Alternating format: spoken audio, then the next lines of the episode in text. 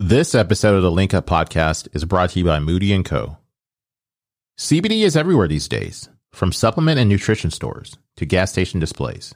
With so many options, how can anyone make sense of what to buy, how to properly dose, or trust in the quality and purity of the products? Luckily, our friends at Moode Co have all your bases covered.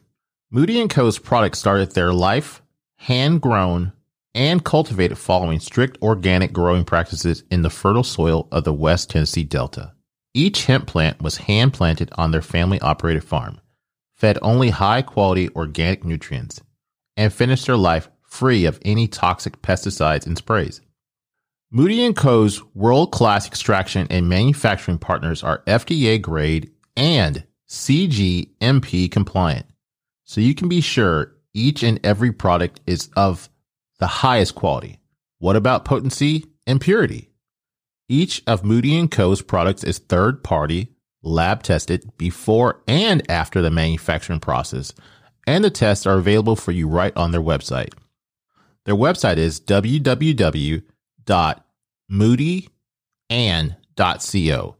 I'll spell that for you. That's www.moodeand.co. How about that for transparency? Dosing instructions are on each bottle and their tinctures feature graduated droppers so you can be sure you are taking exactly what you need. With all the uncertainty about what goes into the products that go into you, you can rest easy with Moode & Co. CBD. Available at www.moodeand.co or on the shelf in Memphis and Oxford, Mississippi locations of Nail Bar & Co. Once again, I'll spell that website for you. It's www.moodeand.co. And now to our episode.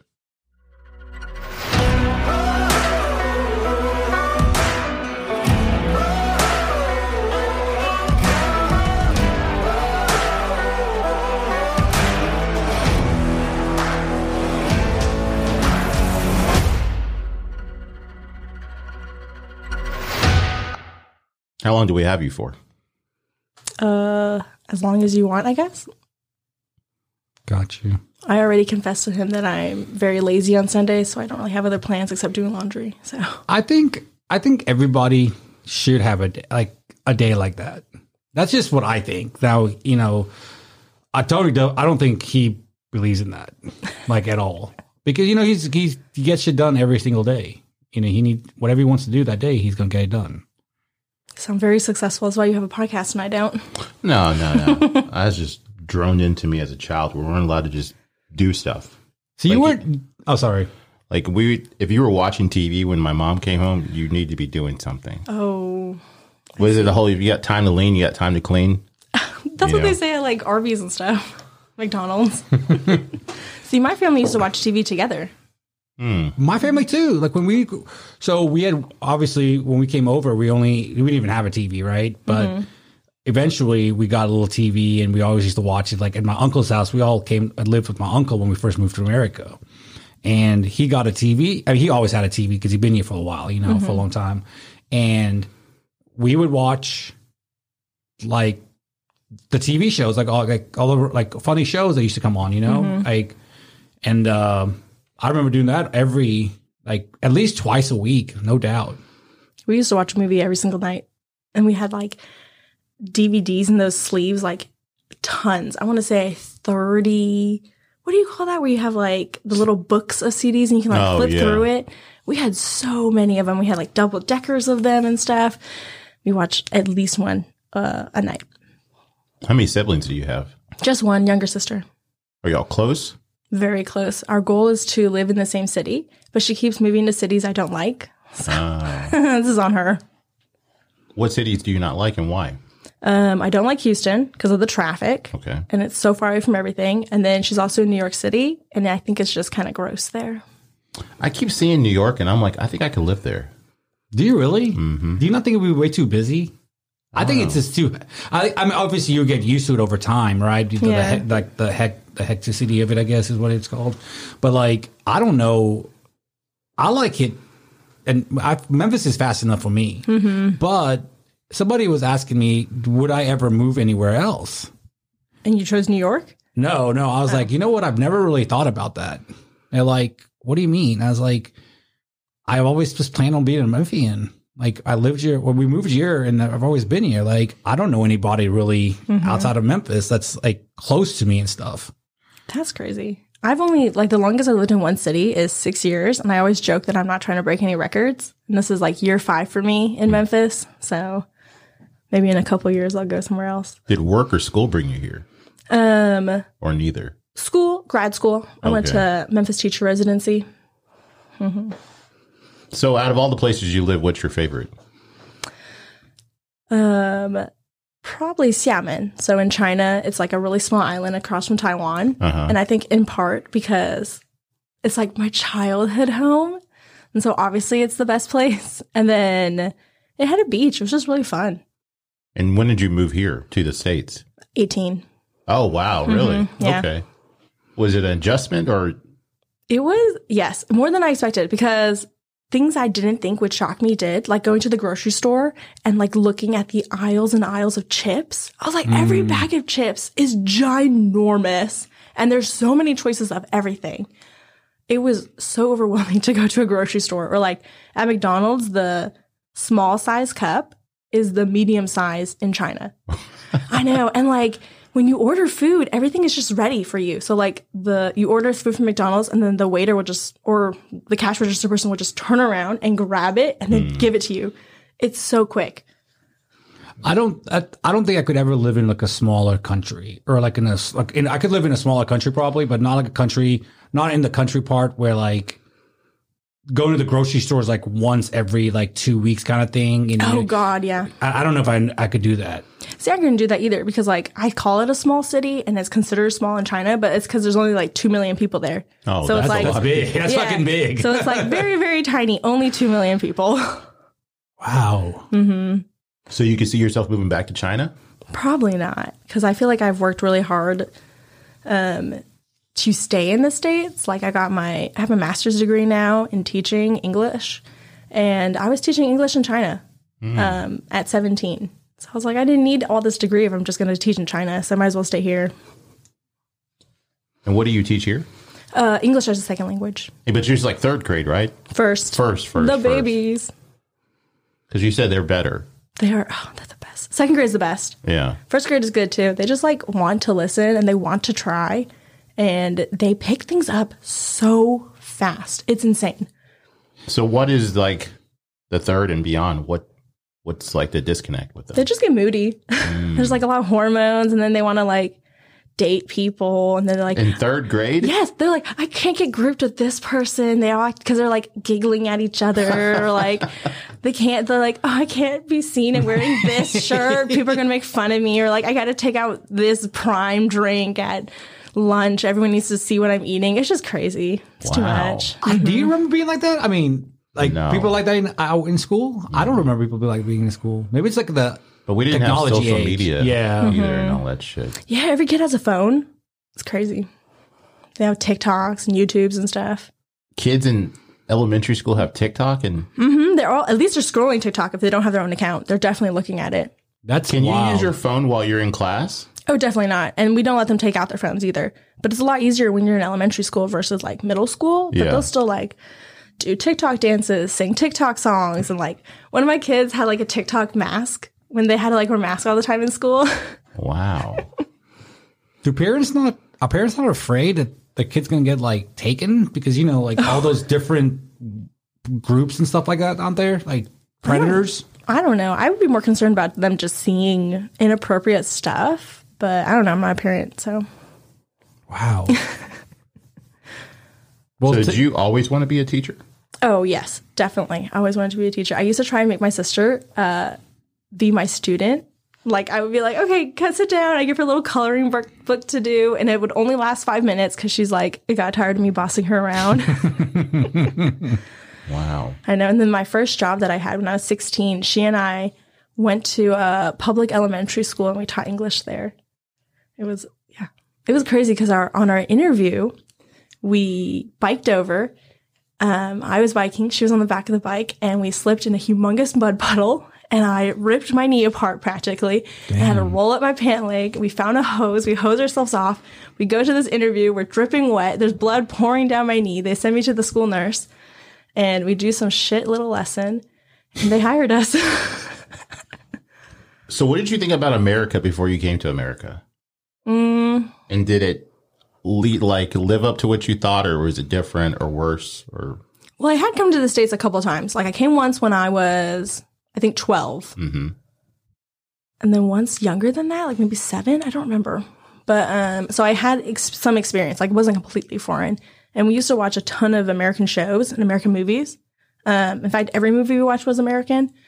So I don't know about like what was different than what I expected. I guess just seeing things in color in person is different. Like like I said about the grocery aisles, like how big they were, yeah, or like the size of stuff was really big.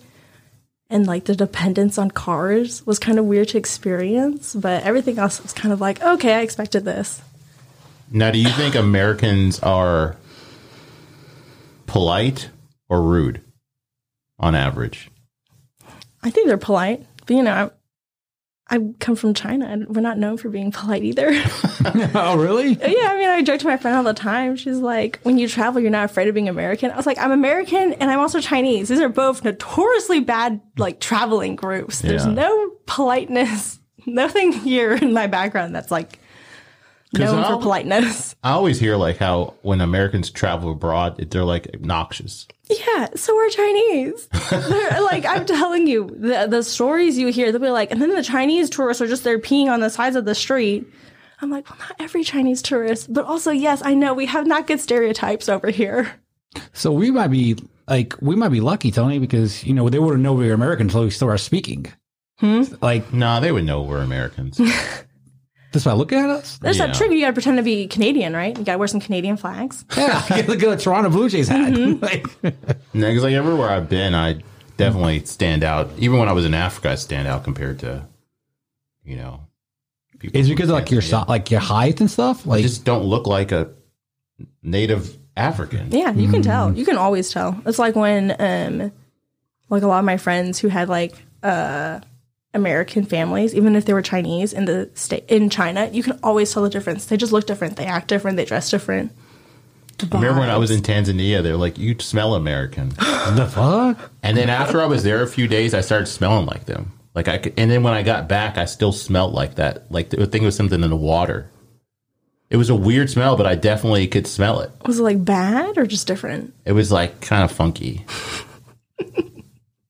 no disrespect to people in Tanzania, but they're the ones that said it. They're like, oh, because I mean, if you're around something so much, you're going to start adapting to it. You're going to start picking up those That's true.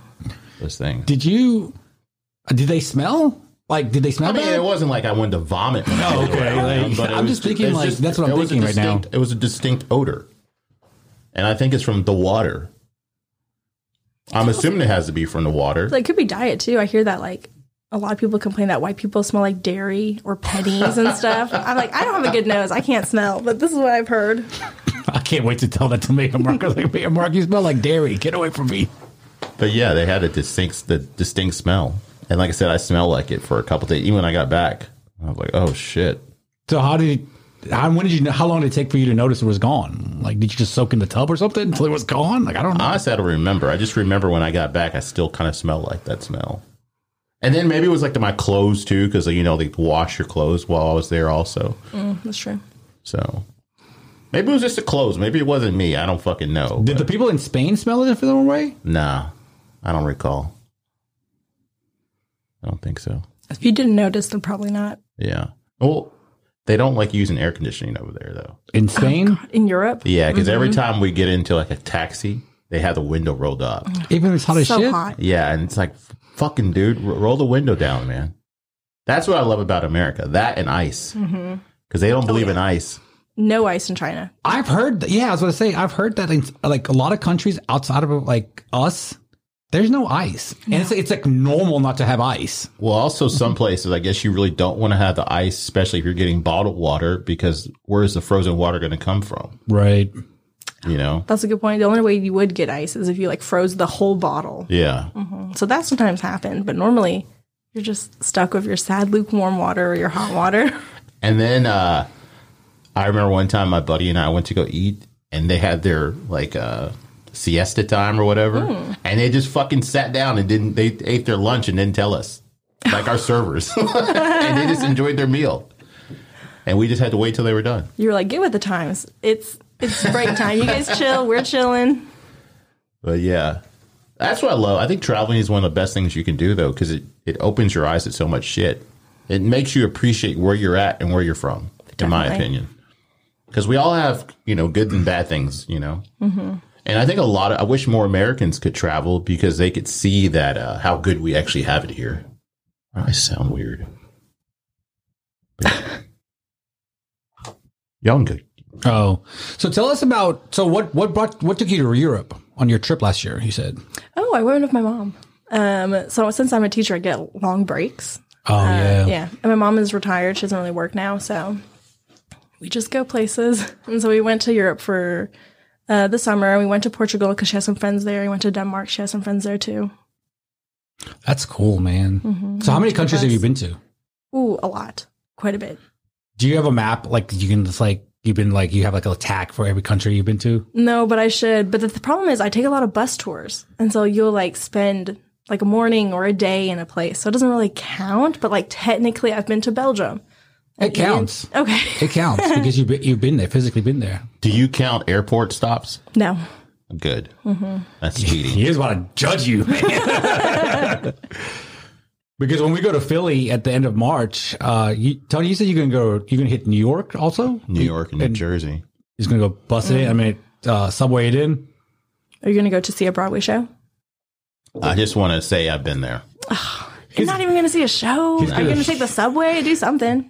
I don't know. I- You gonna rent a car? No, I was probably gonna take the train or something. Oh, oh that's right. I take the train forgot. Yeah, Oh. I need to hit Brad States up because he's from over in that area. The trains are nice up in the east. Have you been over like most of the United States? Uh, yes, but kind of against my will. so, um, my dad was a physical therapist. And so when we were in China, we were doing like mission work. We were working with companies and helping children with disabilities in China. And so when we came back, we would go to like a lot of churches and stuff to get support, uh, basically to get paid for the work so that we could keep working. And so we would fly into Arizona, where my dad's from, and we would drive straight across to Georgia and hit all the states in the middle, and then we drive all the way up to New York City, where my grandmother lived. So yes, a lot of states. And so, how did y'all end up in China? Um, well, like I said, my dad was a physical therapist, and he always really wanted to go to China. My Oh, okay. Mhm. he and my mom actually met in Macau. They were both doing mission work to Macau. My mom's from Hong Kong. Isn't that where they had the big casino? Yes. Macau? Oh my God, not just one. It's it's a casino economy. It's like the Las Vegas of China. Oh, okay. Mhm. And they both were there doing church work. and uh, so they got married in the States, and uh, my dad got his PhD in physical therapy. And then they went to China and worked at an orphanage for a little bit. And then they made their own uh, nonprofit, organ- they made two actually nonprofit organizations. And my mom still works at one today. That's awesome. What are they called? Uh, one of them is called Children of Promise. Um, that's a big one that we still have today, and we work with like families with children with disabilities to support like the whole family because there's really not that infrastructure in China. So like, if you're disabled, you stay at home. Uh, you wouldn't go to school. You basically just like like if you walk the streets, it's like China doesn't have disabled people because they're all hidden away. So it's a lot of like social awareness, social groups, play groups, so that uh, parents can play with other families that are like them. And it's like, you're not the only person here with these struggles. You guys can meet together and help each other. And then it's branched off into like a lot of different areas now where they have like legal departments. So we try and fight like, like to get kids in school legally, you need to let these kids have education or like a parent group, a lot of different groups. But you guys can look us up. Children of Promise. Hmm. Mm-hmm. That's so awesome. We well, Tony started uh this company, this profit called uh Sunday's Finest. Mm-hmm.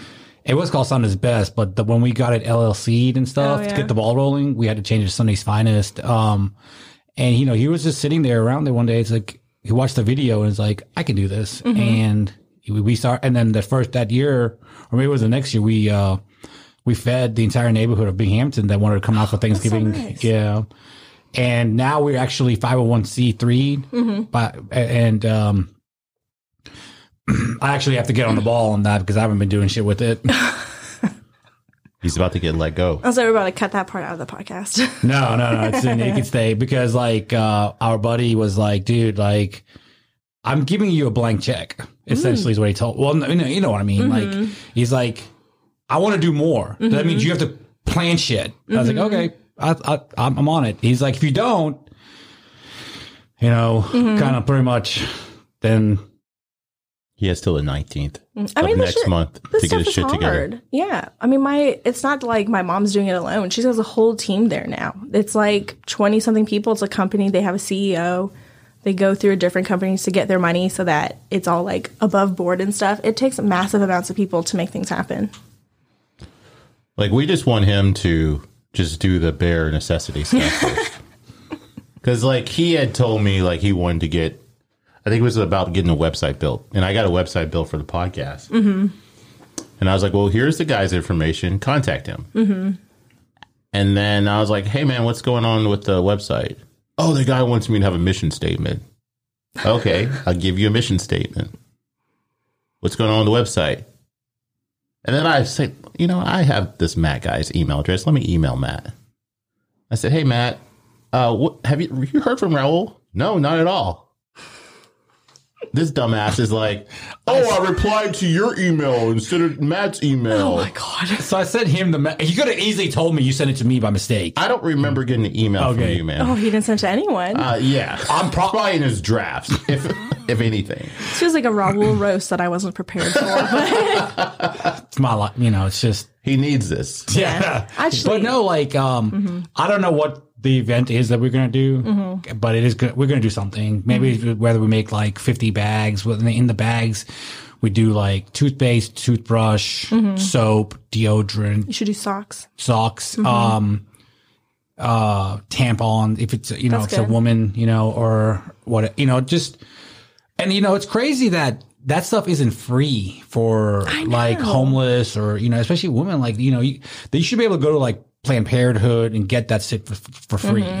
Because I know you can get condoms at Planned Parenthood for free. That's not a necessity, though. Exactly. Not the way, like, Yeah, not you- bleeding through stuff. You, is. have to. You have to have that.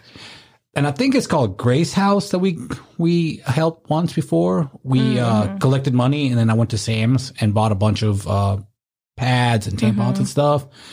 And the lady was like, "Holy!" Sh-. You know, she didn't say "Holy shit," but she was like blown away. She was like, "How much we brought? Like how much I took over to her." She's like, "I wasn't. Ex- I was expecting like a couple boxes. Like this was like a lot because everyone everyone was on board and donating money to us. It was really nice of everybody to help us with that." Which actually, uh, remind me later, I'll give you his info. But one of my friends, her boyfriend works at a, the nonprofit that helps Binghamton. He's like in charge of community planning and stuff there. Noah? Oh, His name is Eric. Yeah. Mm-hmm. Uh, I my mom knows him because we had the store up the hill across the street from the basketball courts. Oh, We used to have that store for a long time, mm-hmm. and my mom is friends with a lot of those people still. Mm-hmm. he does like a lot of bike planning right now. They do a lot of bike things. It's weird that well, it's not weird, but I guess it's like a lot of us, especially men, don't think about like we were talking about the period and the bleeding thing. Mm. Like we just don't think about like that's a necessity that these women need that are mm-hmm. you know homeless or displaced or, what have you. socks. I never think of socks. Yeah. But every time I see an ad, they're like the number one thing requested by homeless people. I'm like that makes sense. Yeah, And then we've also done stuff with um, St. Luke's downtown. Mm. They're always asked, well, they're always making posts, you know, mm-hmm. up for like water, coffee, you know, things that a case of water for us is four bucks. Okay, no big deal. I'll get I'll get three or four, you know. But when I post that kind of stuff, like there's a lot of um, people hit me up. Like my buddy Riggs gave us, he went half on a pallet of water with us. Oh, nice. So that was over like a like ninety six cases or something like that. Like, and the guy was like, uh, "Let me let me call some people to help us unload this." I was like, "All right." I really want to do. I think the direction I want to take it though. I saw this thing. I was watching. Have you seen that Zac Efron show on Netflix? He has a show. Yeah, it's like he travels around and he like Oh yeah, I it's seen about the commercial. environment or whatever. Mm-hmm.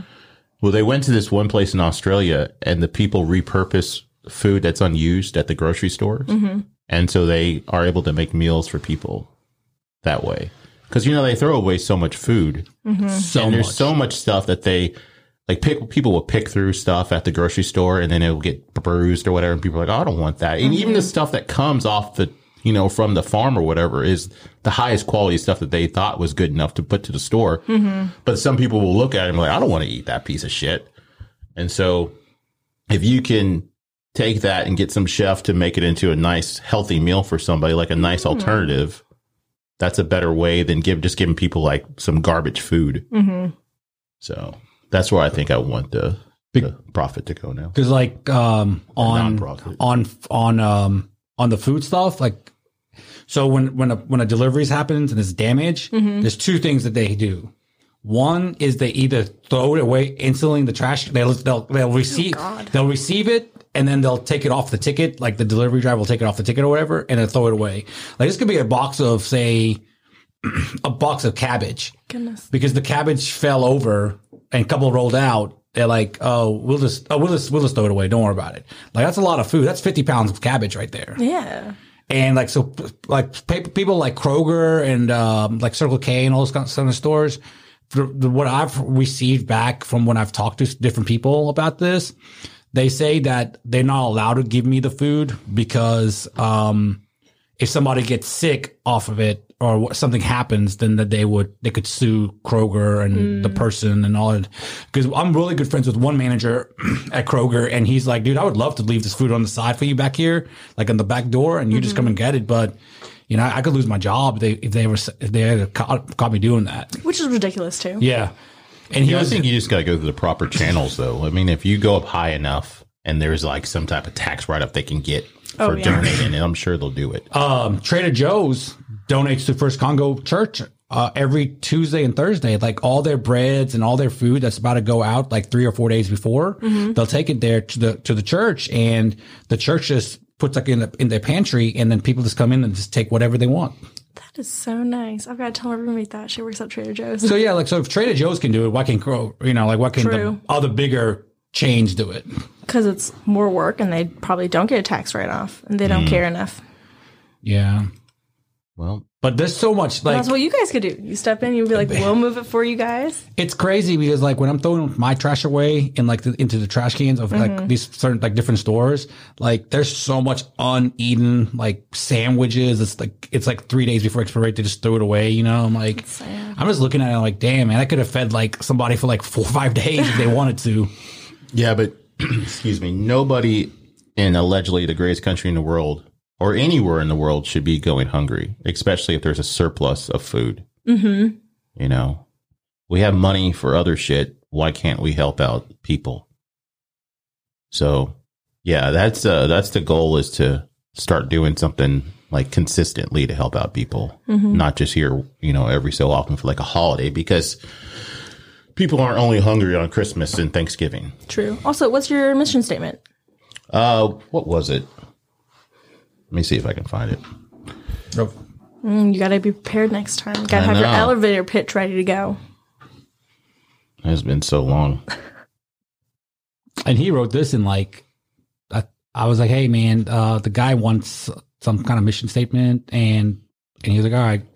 And like five minutes later, he had sent me a text message with it. He move so fast. Y'all can talk. Oh, okay, sorry, but like that. So that's so we're gonna do that now, I guess. So I'm gonna start reaching out to. I'm gonna get my friend at Kroger to reach, start reach, see who, mm-hmm. see who he needs to he, he get to or whatever, and we go from there. But I can pretty pretty much guarantee that I could we could probably get some, if not all. But see, like what's really good about the Trader Joe one is they take it to them. They don't have to mm-hmm. come and get it. So they they take a little truck of theirs or whatever, mm-hmm. and that it just brings all this food to them. See, that's better. Less hassle because then you don't have to worry about like what if the other people don't come and do what they're supposed to do. It's just you. You can just take it over, be done with it. Yeah, because like if they don't take it, then I mean, if they don't pick it up, then they have to throw it away, right? Mm-hmm, and then yeah. oh, the car's down, or you know, mm-hmm. this person's out off on vacation this week, so we're not going mm-hmm. to do it. So they've worked a great system out there. That she was telling, and I always see their posts about it, and I was like, how the fuck are they doing it? And Like nobody like Kroger and anybody else is doing something like that. See, what you gotta do is go talk to Trader Joe's, figure out what they do, and then get all the tips from them. I was really good with the manager there. I- I mm-hmm. think I need to go talk to him and see how how he got that, how they got that approved and stuff from corporate. Mm-hmm. So this is what I said. We at Sunday's Finest are on a mission to help the homeless and less fortunate in many facets. Some of the service we provide are clothing, nourishment, and sanitary supplies. Our vision is to help as many people in need because we want to have a strong community, and that can that cannot be done if others are left behind. Oh, that's good. I like the left behind thing. That really is good. I think you should change the many facets though. What should I put there, teacher? You gotta be more succinct, you know, like help support their like physical well being. All right. When I I'll have to listen to this again, so I'll change it. And you just came up with that like that. No, I didn't. I, I used everything he had. Yeah, but If, it, if it's good, credit me. If it's not, I didn't say anything. she's gonna go to the website once it's finished. Oh, look, he did listen to me. Add it to my LinkedIn. Helped develop a mission statement. Boom. that I don't know what do you are you on LinkedIn, Tom? I mean, do you use it for like? I have it for the podcast, and I have my own personal one. I use it for the podcast more than I do my personal one. Oh, you just upload and share stuff on there. Mm-hmm. What do you use yours for? I don't know. I find it intimidating. People are using it like Facebook. I'm like, there's so much on here. I just use it so people like know I exist. So if I ever needed to find a new job, they can find me online somewhere. I have one, but I don't have it like anything like work history or anything like that on there. I think I have beer, uh, Anheuser Busch beer salesman or something like that on there. but like outside of that, it's pretty lame. I share a couple things here and there. I actually forget about it sometimes. I definitely forget. And then I get email that's like, 20 people have looked at your profile. And you go look at the profile, it's all the people that work for LinkedIn. I'm like, damn it, like what the hell? Or it's some developer or person trying to sell, Sell you, yeah. Their marketing skills. I've never made it to that step. I've just been to the where I look at the email, I'm like, okay, it exists, and I move on. Yeah. You're so like me. Oh yeah, okay, I'll just look at it later. so, how old are you? I am 27. What is it like being a 27 year old in today's world? Because I know what it was like 27 when I was 27. It's totally different now. One hundred percent different. So, like, what facet? Like, like the social media thing, Oh. dating. How is all that as a 27 year old woman? I guess it's hard. I feel like it takes a lot of being on top of things. Like, well, I'll be out doing something with my friends, and they'll be like, "Oh, we need to take a boomerang or take an Instagram, or we need to put this on Instagram." I'm like, "Oh yeah, that exists. I forgot I need to do that." Because I do want my friends and family to like know I'm alive and doing fun things and stuff. But I always forget. So my Instagram is just like other people's posts that I've like added to mine. So, is a lot of documenting your life? Yes, a lot of document. Like it doesn't really count unless you have something to show that you've been there or done that. Ah. So, do you usually post when you're at the place or after you leave? Both. Because I've heard that, especially for women, they say you should probably post after. Oh, because of creepos? Yeah. I don't- Really? I don't have that type of following. And I don't think any of my friends have that level of following either where we're like, creepy people will come. I mean, we live in Memphis, not that many people. Yeah. Because, like, there's always like the guys will like show up where you're at or something. That's freaky. It is very weird. Guys are weird. I didn't even do a lot about of dumb that. shit. They- Me they- either, that- but thank you for that, you know? And even there's a thing too. I think when you, uh, you have to turn your location off on Instagram also because they can geolocate where you're at from that too. I saw that on Snapchat the other day. Like you can literally zoom in, like on my Bitmoji. Oh, yeah. You can zoom in, and it, it'll show you literally this house on The like. snap map. Yeah, I'm, Yeah. it's it's fucking scary. It is kind of scary. I do have myself visible on there. Maybe I shouldn't say that, but I don't know. No one's hunted me down yet. We'll see. Knock on wood. um. So, what is the dating like as a 27 year old woman? I wouldn't know. I haven't been on a date in a while. Um, because usually I just open. I'm like, I get bored. I'll open the apps. I'll chat with some guys, and the next day I'll be like, I'm already not interested. I'm already, yeah, already bored. Move on, and then rinse and repeat a few months later. Is it because the conversation just goes nowhere instantly? Probably, but also I think it's because I I don't know. I know a lot of my friends do want to be dating and are dating or married. I just I think I'm different. I really like being alone. I really don't mind it. Yeah. Um so until I see someone where the effort of like dating them is more than the enjoyment of being alone, I'm pretty happy. now, do you think you use it as validation too? Yeah, probably. I've heard that. Mm-hmm. Like, uh, I know a lot of female friends of mine will get on there and get. I mean, even if you're selective, you're going to get a lot of likes. Yeah, so I think that's also part of the problem. Like, I'm not stressed about finding a boyfriend because I feel like if I ever wanted one, I could just go out and get one. It's not that hard. It Yeah. genuinely isn't. Like I always say, true. women can fuck who they Mm-hmm. want. It's just like it, not, it may not be quality dick, but there's always dick out there. You know. It's true. It's, we always say this in, on here. Like, y'all can walk into a bar and walk up to a guy, a group of guys, like, hey, which one of you wants to go fuck me? And probably all of them will say, sure. Well, probably If the a- creepiest one is the one who's going to go with you, though. So that's a problem. but like, if I if I ever walked up to a group, group of, hey, it's gonna be. ru- I'm So gonna you can get banned from the bar. the cops are gonna be called. Okay, I'm gonna, I'm gonna be hanging out with. We go find Tony and them, and then boom, the cops come in and arrested me. It's that guy. It's that guy. The problem is, though, any guy who'd be like, yes, I will sleep with this random person I don't even know who just came up and asked me, that's not someone I want to be with, anyways. Yeah. Mm-hmm. Do you? So what it like he said earlier is the conversation dull. Like what are the guys usually talking about? Themselves.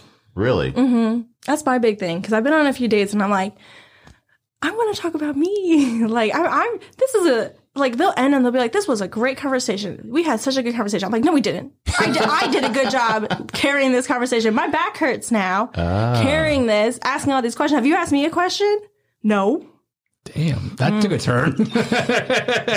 Well, that's. I mean, she's onto something. yeah. Thank you. Because sometimes I don't tell them like where I grew up, and I'll be like, "You don't even know this. You haven't even asked. You haven't asked any questions to figure out that I spent 13 years of my life in a whole other country. It's never Yeah. come up." Wow. So is that not on your profile at all? Mm, and maybe now I don't remember. I have to read. I haven't looked at my it- profile when in a you're while. looking at a when you're looking at a guy's profile, do you actually look for the, like the words that they use, or their is it mainly their pictures, or is it a combination of both? Combination of both. Because usually if they like if they take too many photos in their car, I'm like that's weird. Or like too many mirror selfies. Some dudes it's just like a gym selfie, a gym mirror selfie, a car selfie, the end. I was like, there's nothing to go on here. No words. They'll just be like, I am chill. Car selfie. I mean, at least the guy's holding a fish. You know, they have a hobby. Yeah. Now, is a guy being interesting sexually or physically or uh, like appealing more so like than just the physical? So if he has like he's traveled or he has stories or Hmm. something like that, like is that more appealing than just the looks? Because like Yes. over time, looks are going to fade, True. you know, or somebody can become more attractive once you get to know them than Oh, when you first initially true. talk to them. I mean, I think if you don't give me an entry point to ask a question, then it's really hard to get started. Like, Mm. because then I end up just like liking a photo and moving on to the next one. Because I use Hinge, you can like like the photos and move Oh, on. okay. And it, and then those never go anywhere because there's no like you've given people nothing to work with. So if you say something interesting or you ask a question or you talk about some place you've been, then at least we can start something. So do you ever get the ick? Oh yeah. What is your thing usually that gave you the ick like recently? Uh recently probably anything that's like vaccinating like people not wanting to vaccinate or being like really aggressive about it. Hmm. or um i guess the car selfies because that came up a lot. Like more than even i expected. Is it even a nice car? No it's just you in a car. It's like yeah it's like you didn't go you've never been anywhere and done anything. You're just like on the way to work. Doo, doo, doo, let me park in the parking lot take a selfie of myself. This is the most interesting part of your life to share. Oh man, maybe you should be a coach for people. You can help some people out. Fix their dating profiles. You're onto something for real. Mm-hmm. because I think a lot of guys just don't know, and they're That's they're true. probably not going to ask a woman for help or ask their friend for, or they're going to ask their buddy that's just like them. Mm-hmm. Yes, they ask other guys. So Echo they're- chamber. I've seen it on TikTok where they're like, guys' profiles are built to attract other men and not women. What the fuck? It's true though, because Homo, you look, very homo. they look at it and it's all just like them being buff, them holding a fish. Now I'm like- gonna tell you, if I was buff and shit, if I was like muscular and shit, that'd Every be my pro- photo. I mean, not every photo, but it'd be like at least if I had ten, it'd be three. Okay, let's get real. Like, Is a shirtless picture a turnoff? Not necessarily. Not if you have other stuff too, Okay. or depending on your location. so if you're like at a beach Oh, yeah, or that's like fun. you're in Bali or some mm-hmm. shit like that and you're like in the pool or whatever. Mm-hmm. Okay. But I think it's also just quantity because, like, I also saw something else, and they're saying, you know, your dating profile is a snapshot. That's everything that the other person knows about you. They literally don't know who you are as a person. So everything that you're showing on there, that's 100% what I know about you. So if your only thing are gym selfies, then I think you are a person who spends 100% of their time in a gym. I have nothing else to know about you. and you may think that they're vain uh, because they're all until Or like that they just live in a the gym. gym. Yeah. Now, have you ever saw like the first picture and you liked the first picture and then you went to the second picture and you were like, no? Yes. Why oh, is all that? the time. What is the second picture that was a turn off? Probably the same as the first picture. So it was It was just like you were doing the same thing, no variety. Mm, or the profile ends, or yeah, I don't know. interesting. It's a lot of questions. I feel like I need to open my dating app and like scroll through it now and double check what I'm saying. Yeah, because like I've watched some of my friends, like they'll be on there and they'll look at the first picture and they'll like the first picture and then they're like, they see the next picture and they're like, no. And I'm like, you like the first picture. Like a, they're holding a deer in the back of a truck. Oh. Mm, that's a big one for me. I'm like, Ugh. But like, what if they're a prepper though? They can help you out in like an apocalyptic like uh, situation. Yeah, because he knows how to kill a deer.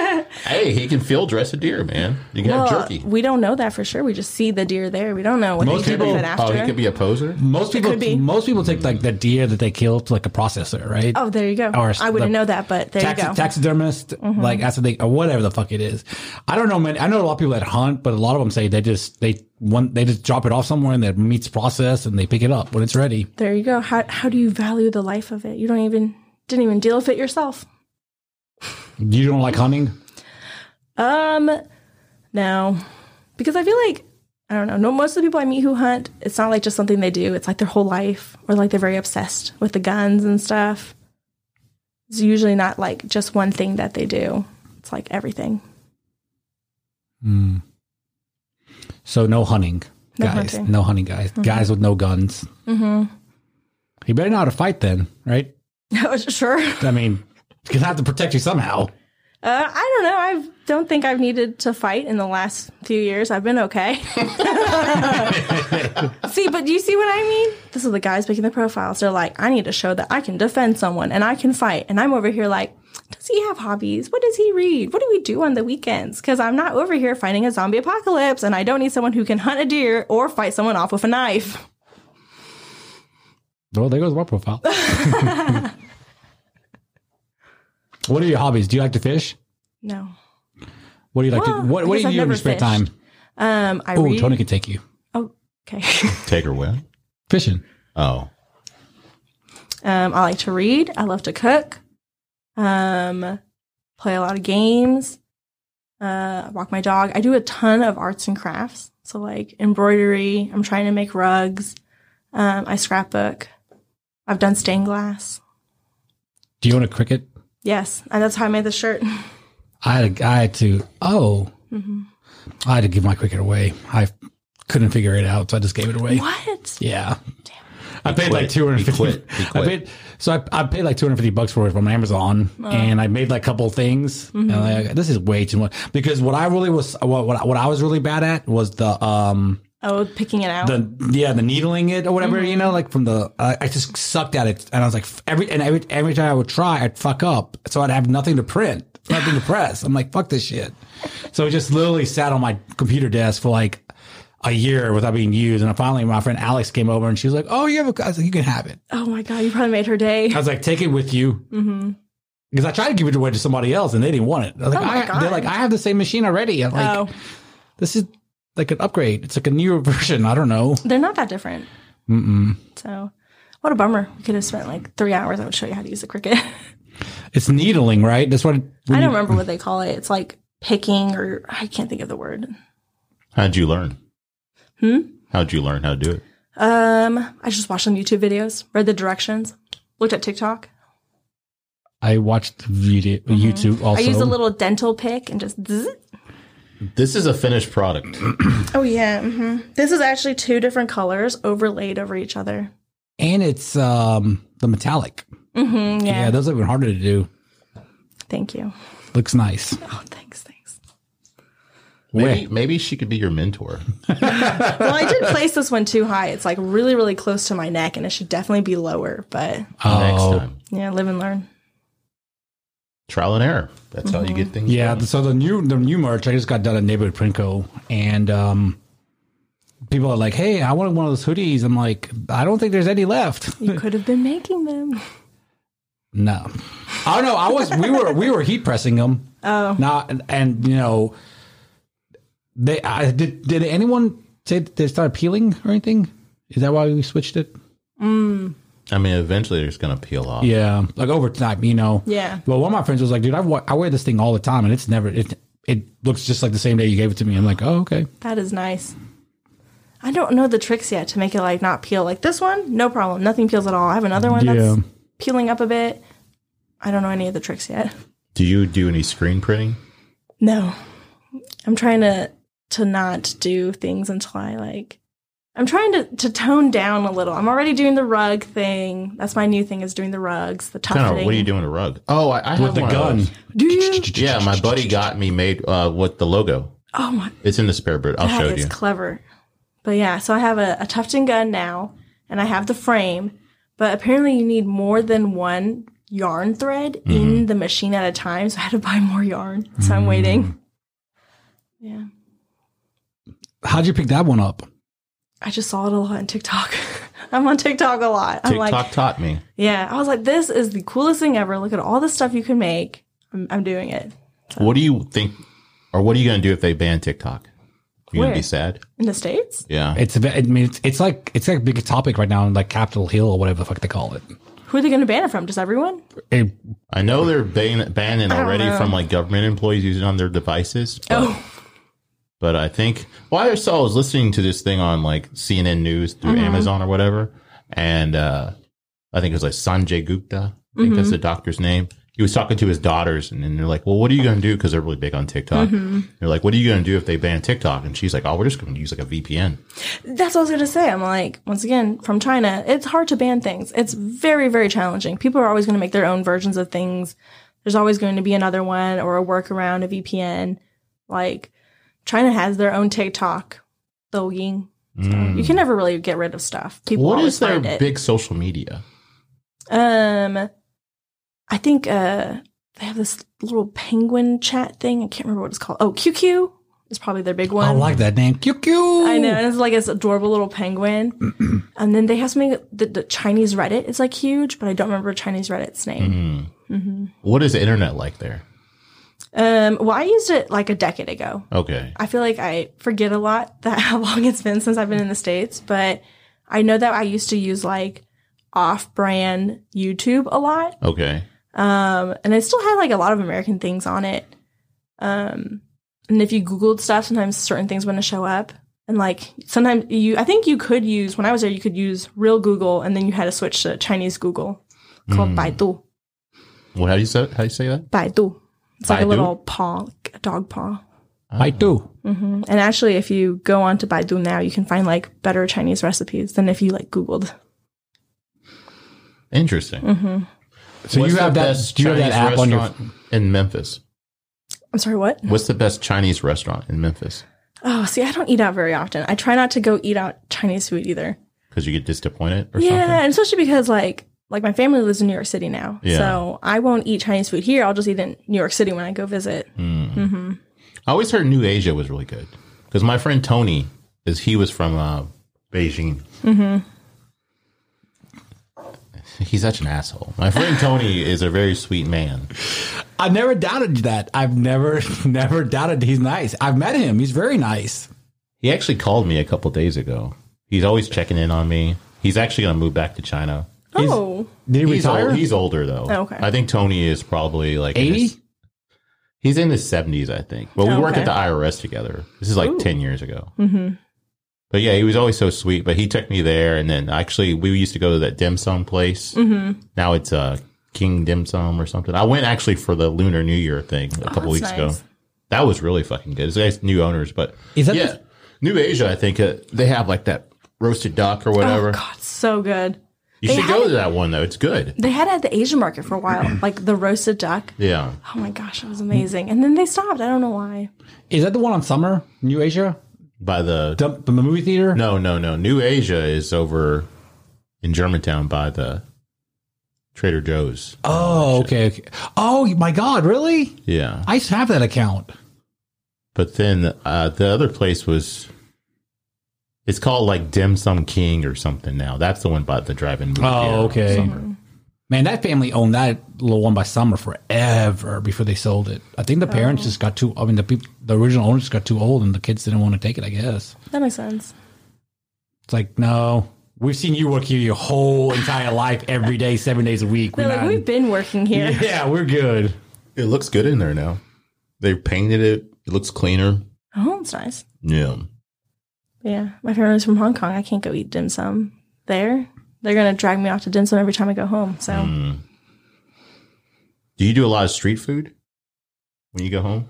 Um, if I go to China, I'll do street food. Yeah, they have. Yeah. Oh my god, it's so good. They do tons of like the skewers. Yeah. In my brain, like it's technically barbecue, but it feels like a totally different category of barbecue because it's, I guess, so fresh, and then the seasonings they use, it just feels different. It tastes different. shaokao, it's like a whole other level. What's it called? shaokao What does that mean? barbecue. Oh, okay. Interesting. hmm So, what are your top five countries you've been to? top five um us china maybe italy because i'm from italy technically somewhere in my family line and then i really liked portugal Ooh, very very beautiful place. And maybe france just because paris was fun. And where are some places you want to go, like your top five? top five to want to go? Yeah. oof that's hard. I really want to check out like southeast asia. So, Okay. uh, but also i think my top five are all asian countries. Like i want to go to um japan i want to go to thailand i want to go to korea um and then i'll have to think about it a little bit more i'm going to Yeah. save my last two i'll think about Have you, how many continents have you been to? mm, maybe just three Three. yeah I don't care about going to every country, but I would like to go to every continent. you going to go to antarctica I would. I've so far I've been to four. Sounds too cold and disgusting I'm not going to live there though. It's in and out. in and out he's just gonna take a little. He's gonna go take a rowboat from his I cruise grew, ship. I grew up in Omaha though too, so I'm kind of used to the cold weather, But like, but not Antarctica cold. But, But like, so there's like a cruise that will take you to Antarctica, and it's like, I think my friend Alex said it was like nineteen thousand a person or something Oh like that. Oh god! And it's just filled with crazy people. Yeah, crazy like- rich people. Yeah, and she, uh, or maybe it was ten thousand or something like that, but it was a lot of money per person, and she was like, "No, we're good." Just to go and see nothing. Just to say that you've been to Antarctica.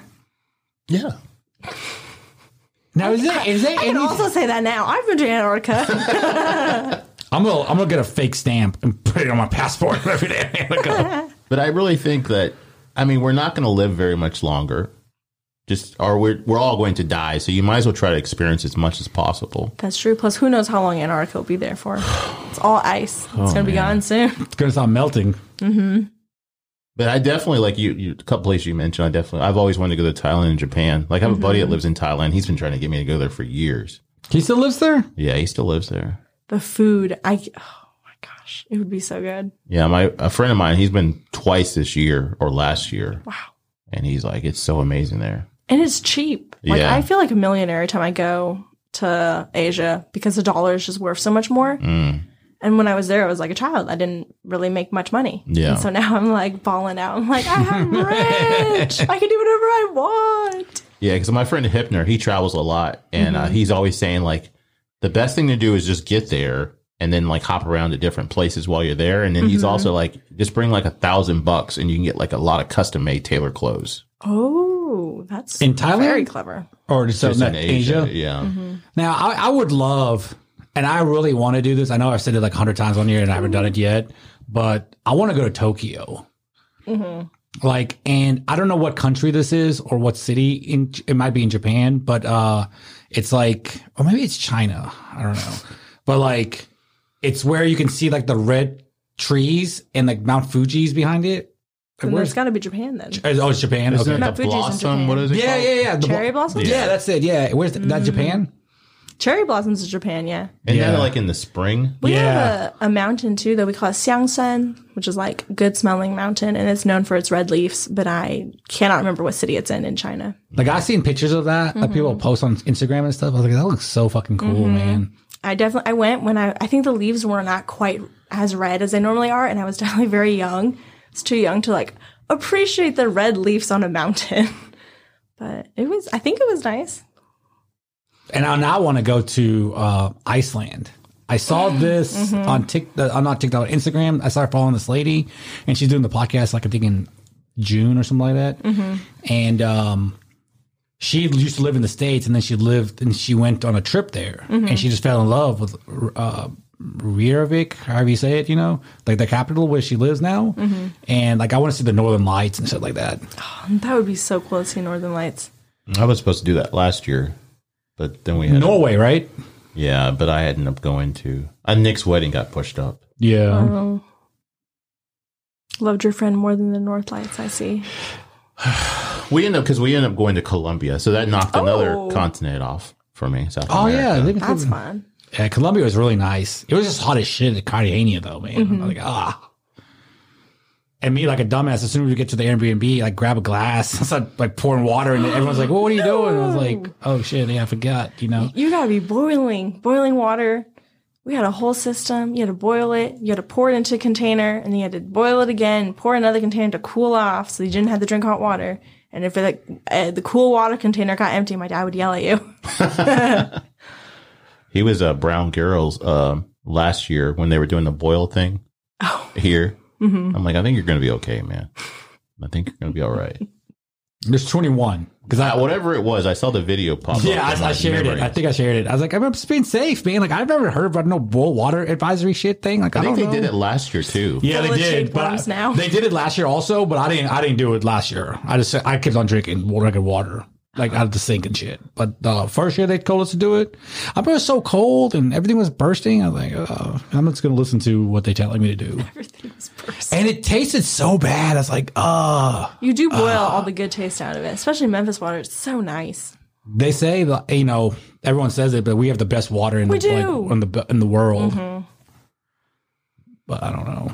But yeah, we don't have any water that we sell like in the plastic container. Mm. Everything else is like you know every other other regions of the world have like Fiji water, you know, Icelandic water. I don't know. So, what are your favorite things to do in Memphis? in Memphis, um, they have a lot of like, like I told you, I like to do arts and crafts. So they have a lot of like artsy, craftsy, like fairs to go to, classes to take. That's what I like to do.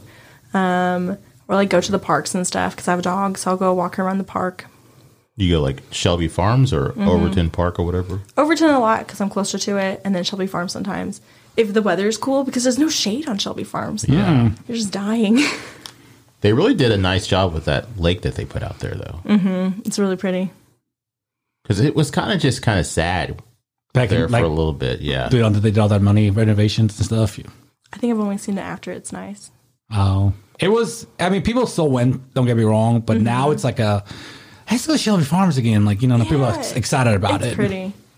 I also like brunch because I'm a lady, so I love brunches. Hey, Always brunching. A lot of good brunch places here. What are your top five brunch places? Whatever's closest to me. I love Babalu. They have a good brunch. Yeah, Really? beauty Oh, shop yeah. is fire. they do. Um, Bayou is good. Lafayette is good. I'm literally just listing places that are next to me because I'm like the best brunch is one that you don't have to travel really far to go get. So Uh. for me, it's all going to be like Second line has a good brunch. I haven't I been to that one yet, but I have eaten their dinner there and it was good. Yeah. There's a lot of new places popping up here in Memphis, which I think is a good thing. Mm-hmm. Yes. Like I think a lot of people your age are moving here with like fresh ideas Mm-hmm. and just moving here in general. So then they're gonna have like different ideas from where they came from, and then they bring it here. And because sometimes I think like people just get so stagnant, stay Yes. stuck in their ways. And I even see like downtown is changing. Like they're even putting up more apartment complexes and stuff like that. So I think we're moving in the right direction. We just got to get our crime under control. Yeah, Memphis is definitely up and coming. Yeah. And I always joke that maybe it'd be nice to be in a place that's already there, but up and coming is good. It's better Mm. Yeah. than in the past. Do you ever go to Nashville?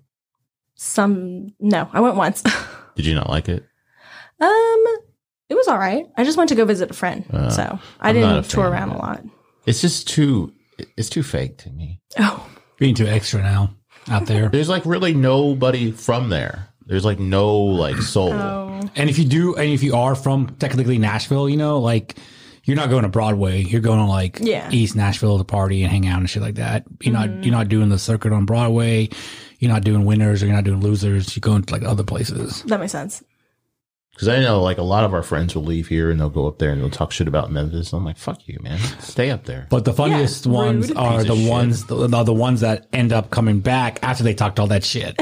I'm like, oh, you're back. Welcome back, dick face.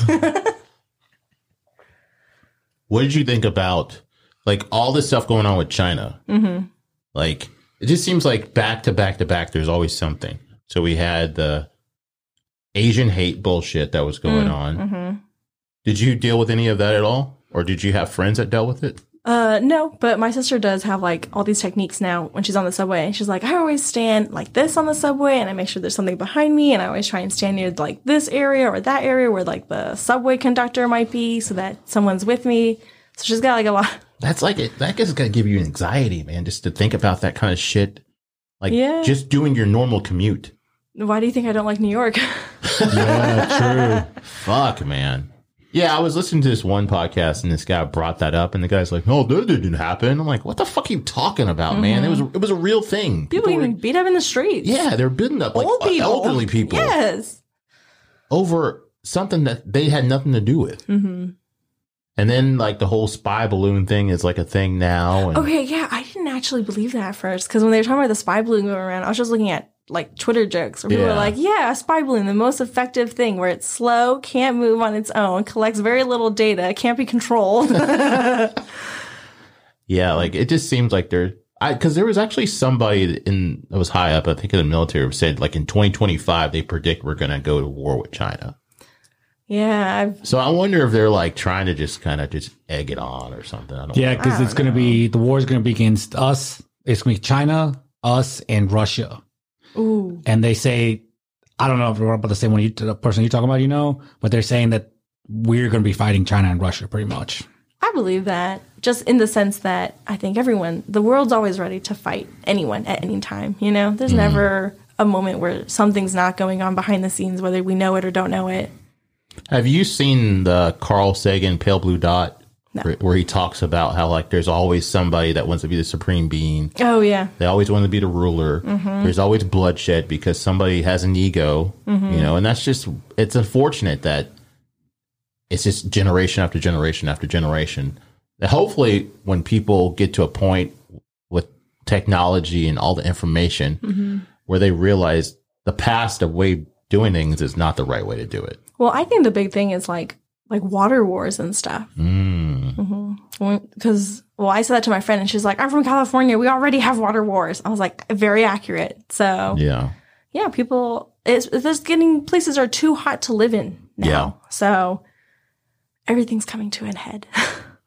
That's like a thing about like anybody that has kids. It's like, why would you want to bring a person into this world that doesn't seem like they're going to be around for? It's going to be, it's very bleak looking. That's true, but then you know there was a period in the uh, Middle Ages where Yeah. the world literally went black Uh-huh. for like four years. It was literally just dark all the time. I I don't remember why, but it was some type of natural phenomenon in Europe. So you know, we've lived, we have been through crazy shit. As much as I say about like water wars and the World War Three coming, the world's always kind of been like this. There's Yeah. always But do you something think- happening. Do you think about this though? Like they always talk about how like I was watching some show and they were talking about there was like these caves and at one time they were underneath water. Ooh, So it's like maybe it's just the way that everything natural progressions it cleanses everything out. mm. You know, like for a virus, a virus heats your body up to get rid of the thing, and we're the fucking virus. So maybe to flood us all and then come back again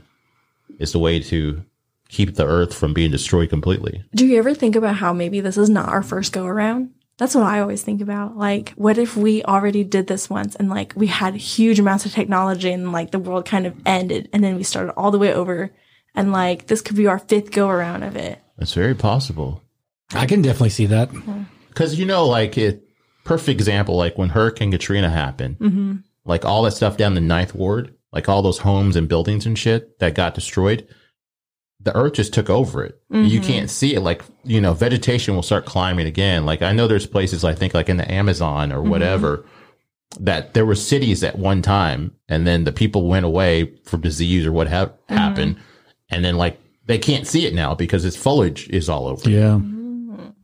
There's one thing on History Channel. it would- I think the show was called "What Happened? What Would Happen If Humans Just Disappeared?" And like one of the episodes was talking how quickly uh, vegetation and vines and the, it would just start growing everywhere and like from the ground and it we in 10 15 years the buildings would be covered. Well you know not maybe not that fast but, But plastic. What about plastic? plastic will still be there probably. Mm-hmm. Perfect example of people disappearing and things going back to normal was the mm-hmm. pandemic. When we were all mm. inside it wasn't as hot.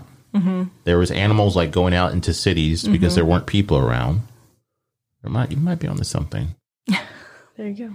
we need to look into over. that more yeah I just remember all the videos during the pandemic of people in LA. They're like, "What's with all these bird noises? This Is weird?" And they send a video, and it's just like perfectly normal street of normal amount of bird noises, and they're like, "Yeah, because you're in LA and it sucks, and you've never been able to hear what like nature sounds like." you know i heard that california was pretty much made by prostitution What? yeah they said that like people would go there to do the gold mining or whatever Oh, and the prostitutes help i guess bring in business mm-hmm. and then they said there would people wouldn't be in california if it wasn't for air conditioning that I've heard. Yeah. I have heard that. I believe it. Would you go there for no air conditioning, it depends on what part of california or just like the West? I think my family's in Arizona. That's hell. With no See, air i love i love air conditioning yeah, 'Cause, you, like, you I touch can a deal- door handle and you're like, i can deal with cold better than i can deal with heat because you can at mm-hmm. least put something on when it's cold mm-hmm. if you're hot you're just hot so yeah i and don't then you're sweaty too. Oh, no, that's the thank you. worst. no i'm not a fan Do you ever watch Arrested Development? i've never seen it before Well, this is one character, and he talks all about all the time about how he just wants to go to Phoenix, Arizona. It's like his dream escape is Phoenix, Arizona. And he leaves the airport and he goes out and he's like, "Oh, it's hot." and he like turns around to go in the airport and he touches the door handle and like burns him. And he's like, and then next episode he's like right back home again. he's like, "Fuck Arizona." that's like people that go to dubai i'm like why Oh my goodness, I have a friend who lives in Dubai. My I've been there. Oh, did you, how hot was it Not bad because I went in November. Oh, mm-hmm. okay. And then my friend, she went. It was two girls I know. They went, and then one of them is blonde, mm-hmm. and they were like, "You need to get dressed up, like covered up." oh, And it's like, I don't know if I want to go to a place that was so antiquated with the way they think. I feel like it didn't really come up except we were on the beach, no problem. And then we got off the beach on the boardwalk, and then a cop, or not re- a security guy, I guess, stopped us. and Was like, "You got to cover up," and so we had to stop and like get dressed before we oh, could leave. Oof. I saw this video of this place in Saudi Arabia. It looked beautiful, and I asked my buddy, and he's like, "Pretty much, they won't let you in there if you're not Muslim." Ooh. But I, I mean, I get, you know, that they want to keep their culture or whatever. And then we are obnoxious Americans doing some That's true. dumb They got- shit. There's a truth. They only say that to you if you're American. They're like, "Oh, you gotta be Muslim." Hey guys, the pool the pool you wanted to come and see to is is closed. Sorry. What about those? Oh, sorry, that's the owner's son. What about that owner's daughter? You know, keeps on going. but no, I think I don't know. I think restricting people from places is never good in either direction. So Could you see yourself living in Canada? sure, it's kind of cold, but I guess. I heard Vancouver is beautiful. I actually, I think I've only been to like Niagara Falls. I haven't been anywhere really in into Canada. I've never been to Canada either. Mm-hmm. It's on my list. There's a couple of places, like I said, I definitely want to hit, and that's. I always heard about Toronto because I have a friend that lived in Toronto. Mm-hmm. They said it's beautiful. Heard Montreal's really nice, also. I think there's supposed to be like, doesn't Canada have a lot of Asian food too? Like really good Asian food because a ton of Asians immigrated there. My friend Tony, that he laughs at, his Mm-hmm. brother lives there, Mm, there you go. and because I think a lot of them like work for tech companies and stuff like that up there. Because I think his brother worked for, I think Microsoft's what in that's in Washington State, but it's pretty close, I believe, to Vancouver. Fuck you, man. what kind of beef does he have against Tony? a lot. It's a lot of hate. None at all. None at all. I don't Tony, have. Tony is a very sweet. He's a very nice man. He used to bring him gifts from China, He did. Oh, like what? Candy and knick-knack. stuff. Yeah. Yeah, little- One time it was candy. I was like, hell yeah. Tony, you're my guy now. Chinese is, candy is great. Ooh, or I think about this. Uh, there's a Singapore jerky. Oh, it's amazing. I used to get samples all the time when I was in China. We passed the store and be like, "Oh, gotta go in and get a sample." It's the best meat ever. I thought you were going to say Costco. yeah, because you get samples at Costco. What the fuck? Man, those they were hawking that shit yesterday at Costco. They were trying to give all kinds of stuff away. Mm-hmm. Do you eat it now? I feel like after the pandemic, I'm a little wary of f- loose food people have briefed on. I saw somebody put like a. They had like this pack, and it had like a mask Ooh, and, the, and a hose, so you're just breathing the air. yeah, I've I saw seen that, and I was just looking at this guy. I was like, uh, you know, he's walking in front of me, and I'm just like, uh, what the fuck? Okay, was it a man and a woman, or just one guy? It was a man and a bigger woman. Was the woman like in some type of little push cart thing? Yes. Oh my god, it's the same one. They are both teachers. I don't know anything else about them except I've seen them at teacher professional development. Like, it's, Wait, wait. So In- they're in concerned. this They're mask concerned thing. about the breathing, but not their physical health. The guy, the guy is skinny. The lady's a bigger lady. She might just have a medical condition, like because it's like some type of cart that she needs to like um supports like her one leg or both her legs. I can't remember. I always did find that funny about the people during the pandemic that, especially against the vaccine, mm-hmm. and then they're like fucking drinking and smoking and eating like complete shit. They're like, I don't want to put that in my body. I don't know. You're putting everything else bad in your body. Why do you? That's true. You can't with pick and choose. Yeah. I just tell people like I don't care whether you got vaccinated or not, but mm-hmm. don't like put your stance on trying to make somebody else feel the mm. way you. If you don't want the shot, don't get it. I don't care. Mm-hmm. If you did, I don't care. Leave me some shit in your will. But like, yeah, the whole thing. I got vaccinated, and then I mm-hmm. got the booster. I got three of them. So I got yeah. one, not one, two, and then a booster. Like, I got four because I teach all those Oh, kids and yeah. they couldn't get vaccinated for a long time. So I I boosted up as soon as I could. How was teaching during the pandemic? Um, during okay, well, at the very end of the school year, so it happened um like at our spring break. So we basically stopped at spring break and then we never went back to school. I really missed that group of kids. That was like one of the best classes I have ever taught, and they were so lovely. So first in thing with the pandemic, I missed the group of kids I never got to finish school with. Mm. Next year with the computers was so hard because none of the kids knew how computers worked yet. Like now, I put a kid in front of a computer, they're using that touchpad. They can do anything with it. Amazing. The other kids were like, I can touch it. I can dragging things, clicking buttons. It was a nightmare. Like all I wanted to do was like take their hand and touch things for them. But I'm like in my own house. I can't, I'm nowhere Yeah. near them. Um, so we like share screens a lot. I still remember like one kid, I told her to share her screen and she like, I saw her go over to the internet and turn off the internet. she left class. but I don't know. People talk about it being like a year that doesn't really count or blah, blah, blah. I, me and my co-teacher, we worked hard that year. We really got those kids doing as much as we could. We had them writing on the computer. We had them talking about things. We had them like sharing answers on whiteboards. Like we hustled, we mm. worked.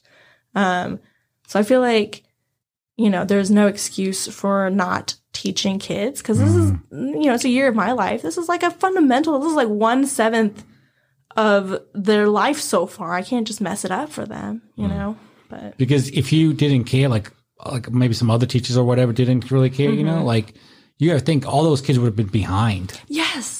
And it'd and they already some- are because it's so mm-hmm. hard to teach on the computer and they're not listening. There's people yelling in the background. So Do you think kids are becoming like emotionally stunted now because like with technology and especially with the pandemic, so everybody was like kind of in their own bubble and not mm. leaving. Like they're all just talking to people over apps. Well, I have noticed, and I don't know, it could have been like this before too, and I just kind of forgot, but my kids have really poor spatial awareness. Like, the concept of like other people are around me and what I do also affects them in like simple ways. Like we're all sitting at the table. One friend is trying to kind of move their chair in the middle and the kids will just sit there. I'll be like, okay, look around you. I see someone trying to move their chair in. Maybe you two could move away a little and give them some room. Hmm. Like that concept doesn't come in. Or like, I broke my pencil and they'll just hold their pencil in the air. I'll be like, okay, let's think through this. Where are the pencils in the room? Where could you get another one? Or someone's in the hallway, like the guy with the trash is coming out of the room and I'm like, go around him because the guy with the humongous trash can should not have to go around you. Just things like that, mm. where it's like other people in their world have to develop. And they're not learning awareness. this at home. I don't know. Maybe it's typical for seven year olds, but it drives me crazy. Maybe they're like, let's see how much we can get the teacher to do. no, I think it's really just like they just sit there. They're like a very sedentary group this year. They're like, oh, other people are here. And the teacher will be like, you have to say, excuse me. You can't just be shoving people out of line because you want to be there. Now, what is the thing? Do y'all have to buy your own supplies? Uh, we get a certain amount of money in the beginning of the year. It differs depending on the school. I've always heard that. Like, it's like, why does a teacher have to buy the supplies for the? Well, I do class? like if you want extra stuff, you do, or like, um, so like if you want little treats for the kids, or if it's like a holiday and you want to do something fun, you usually have to buy it on your own. So like we made little Christmas um, ornaments last year, so we had to buy that on our own if we wanted to do that. But I'm stingy, so I I really try and Yeah, my I- friend yeah. that she she's a teacher. I think in, for the month whatever county Munford is in Mm-hmm. elementary school. Uh, she always has to do like fundraisers and stuff. Like she'll Oh, yeah. start one like in probably probably March for the, the Mm-hmm. next fall year. You know, August when, when school starts again. Like she'll start getting people like you know if they want to buy stuff from our Amazon wish Mm-hmm. list or whatever. But she says it's never enough because Um. you know a lot of people like you know how kids are supposed to bring like two boxes of tissues or whatever. Oh, that's true. I never have tissues. Yeah, some people, some kids, some parents that live out there, they can't even afford like Mm-hmm. the school supplies. So like you know, people are giving their kids like more and stuff like that. But she's constantly saying that it's a constant struggle for them out there because they don't have enough resources and they have to come out of their own pocket.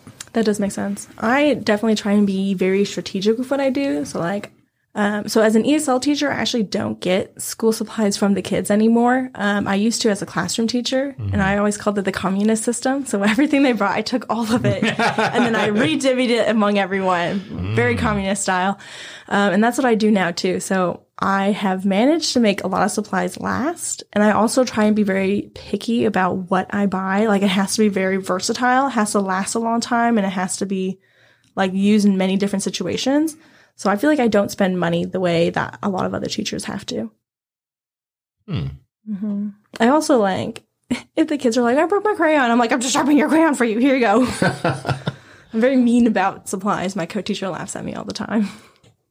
So, what is a co-teacher? What? How's that work? Um, so ESL can only take care of up to 35 kids. Um, they can be in charge of 35 kids in their roster. And my school's uh, ESL population is so high that there's 60 of them in one grade alone. Typically, you won't even have, you'll have like one ESL teacher, 35 kids in the entire elementary school. And mine has two teachers per grade. So we work together and teach all 60 kids. Not at the same time, but like in gr- little groups. So you have to know a little bit about everything. Uh, no, well, we only teach them English, but we know Oh, about all 60 kids. Yeah. Yeah. Mm-hmm. Well, I, I hung out with somebody. They were an ESL teacher, and I remember she was helping. She had to help out the kids would, I guess, their other homework or whatever. But maybe they were older. Oh, Maybe too. they're doing tutoring too. And I know she said they had a lot of special needs kids in her class also. Oh, interesting. Yeah.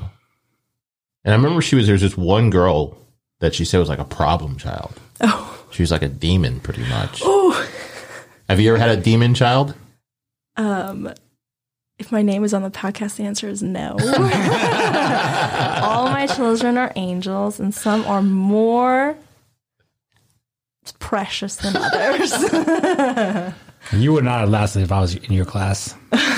My teachers, man, I was just thinking back to some of the things I used to do. What, what is it? Is it like, was it talking? Was it moving? Or was it like being mean?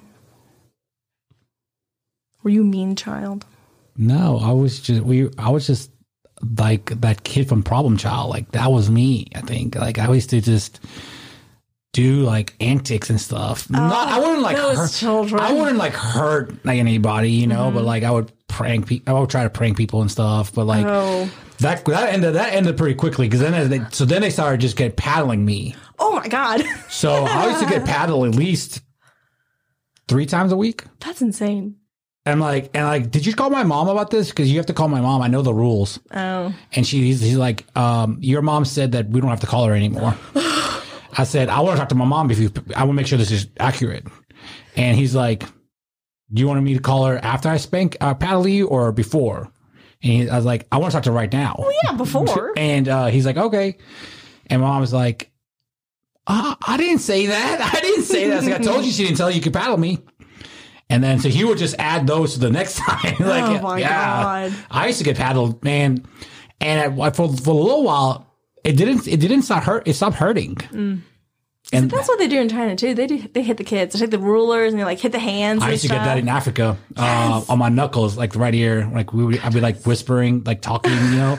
But the person I'm talking, trying to talk to wouldn't be talking back, so they would walk around with like, and the ruler fucking hurt. When you're a little kid, like we used to have like these metal rulers, Oh God, those. and like right here sometimes, and sometimes like usually here they're like, oh, Raul, one more time, I'm, I'm gonna hit you. You know, I'm coming. Like she ain't gonna do. Do you not notice the problem that he doesn't learn his lesson? I think the problem is they're like, why do you keep hitting him? Like it's clearly not working. Do something else. But He's still the same today. No, I just I just feel I just felt bad. Like thinking about what some of these kids do. You know, like I'm mm-hmm. thinking like, damn, I was like that to some of my teachers. I mm-hmm. think like just never listening and stuff. But like, okay, do you want to hear this crazy story? Yeah. So I have a friend in China. Um, she, I think she was like talking in school. She's doing something, and the teacher took a ruler and hit her right on the head, like right in the middle. I don't know how hard, but she was like quiet for the rest of the day. She went home. She's in elementary school. She's not very old. She goes home. She sits down on her bed and she does not talk or like get up on her own or do any movement on her own for like the next 10 years. What? Yeah. hmm She basically like completely shut down for until she was like 17 years old. And then they did like electrotherapy and she kind of like came back to herself and spoke more. But yeah, she wouldn't speak. She wouldn't get up. She would like, she would like soil herself in bed. It was horrible. This poor fuck? child. Mm. Hmm. That's crazy. And if you like helped her up, she would like kind of move with you. But she just shut down. It was insane. wow. Mm-hmm. She's doing a lot better now though. But have you talked to her recently? Um, no, because she was always older than me. She was like, uh, my mom was friends with her mom. Oh, okay. Yeah. And you know, I was like That's 12. I don't know her contact info. yeah. Yeah. But yeah, so don't hit your kid, especially on the head. Well, I was listening to this one podcast, and this guy's like, you know, people don't make a big deal. They talk about hitting their kids, but if you talked about hitting your wife or your husband, everybody's like, "What the fuck are you doing?" That's true. Like it's with with their kids, and that's come from you. Mm-hmm. And it's like, why are you like some people are like beating their fucking kids? It is crazy. I definitely got spanked as a kid. Yeah. Mm-hmm. I think some people it helps out, but obviously, I mean, I think when you start pulling out like weapons, I'm like, what are you doing? This is insane.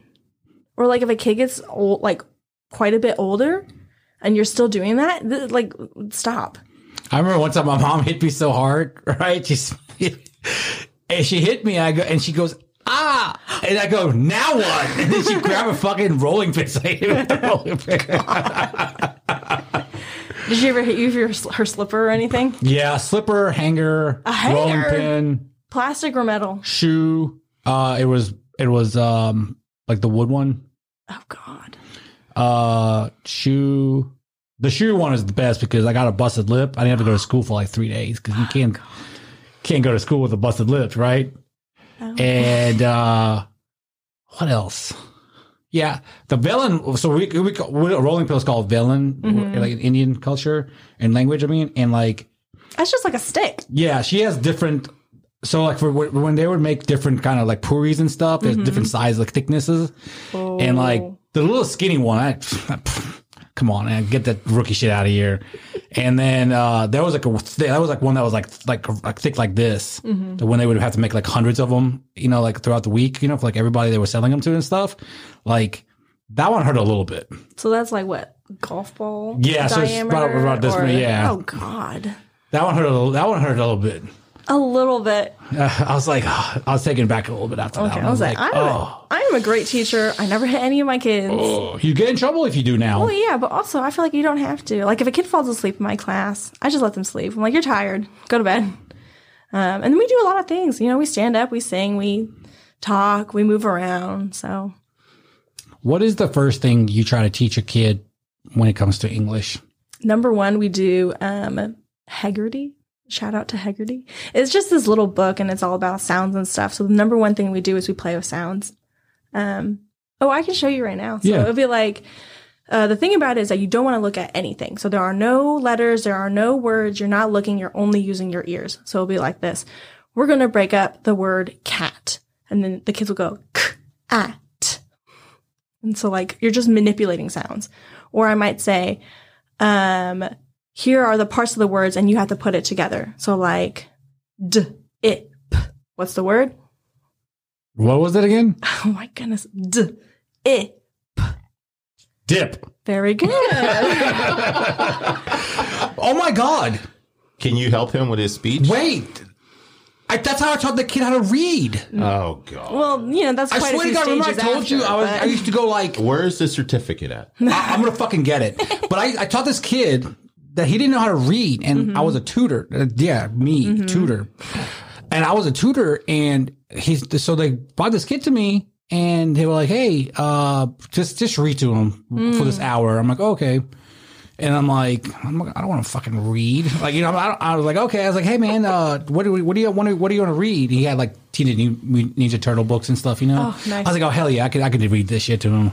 And I'm sitting there reading it, and like with him, like to him actually, and then like I told him like, hey, you read the next pages. I'm kind of tired. The book is like 50 pages, you know. I'm like, and he didn't do anything, and I was like, do you?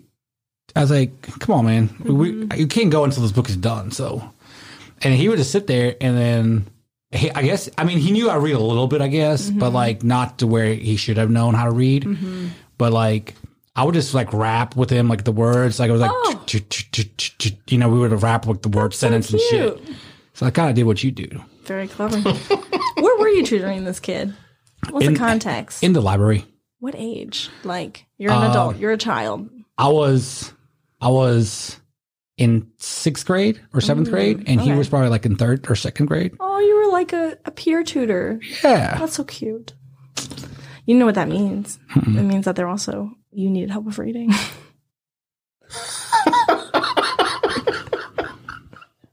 No, it means that you were like a leader, someone that could be trusted to like be alone and you know, You still here? not mess around. no, I'm telling you, like That was he's had two achievements in life, and that's one of them. He said, I'm telling you I guys, think like that's a big achievement. I, I don't know, helping out a kid that can't read. I don't know what happened. Like there was definitely a disconnect. Like Drugs is what happened to you, man. no, like this is like from like school time. I don't, I honestly don't like because like I was supposed to be smart and shit. Mm-hmm. Just because your brothers are smart doesn't mean you're supposed to be smart, my friend. That's usually how it works, man. No, some people are duds. Defective. See, this is why this can never be a teacher. no. No, I would That's not why be. you taught the kid how to read. Tony doesn't have a story about it. I taught a kid how to read. I, no, I don't think he could be. I don't think he could do it. I wouldn't have the patience. It might, Well, you'll have a if you have a, a child that whenever if you ever want one, like you know, like I think like he'd be it'd be different when it's his. Uh, maybe not, but I think it will be it's hard. Reading's hard. My college professor used to call it brain surgery. because like he would be like, "Come on, this is you. You know, you're, supposed to know this shit." But I mean, like Get it every done. every letter makes a different sound. Combinations make different sounds. Like you put an S and H together, it makes a whole new thing all by itself. It's now a sh sound, completely different than an S, completely different from an H. You better memorize that they go together and they're different. A makes an A sound, uh, makes an A sound, but then if the A and the I are together, it also makes an A. A and a Y also make an A, but play is spelled P L A Y and never P L A I. There's like a million and one rules. It's honestly amazing that any of us can speak and write. Yeah, especially English because there's ridiculous. I don't know what is it called when words are spelled different, but they say sound the same. Homophones. Yeah, there and there. Mm-hmm. Yeah, like you know that just learn teaching people that have never learned that before. That's really hard. Mm-hmm. or like a lot of the words that we a like telling kid what a means, what the means, of, just like all the little itty bitty ones that you need that are like, oh, how do you define of? I don't know.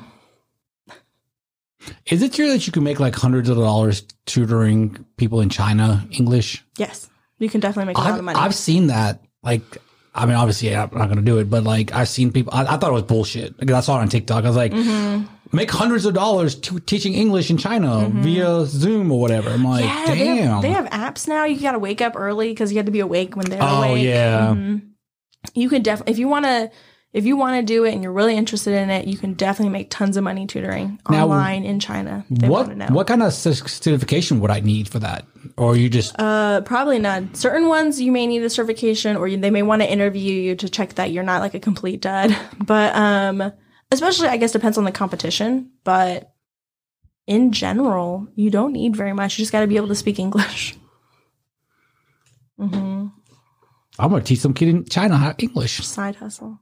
I mean, you I said mean- you want to save 20K this year. There you go. Oh, there you go. But you gotta like yeah. interview and you gotta make lessons, You got to follow through, Follow be consistent. Make less. make a web page maybe.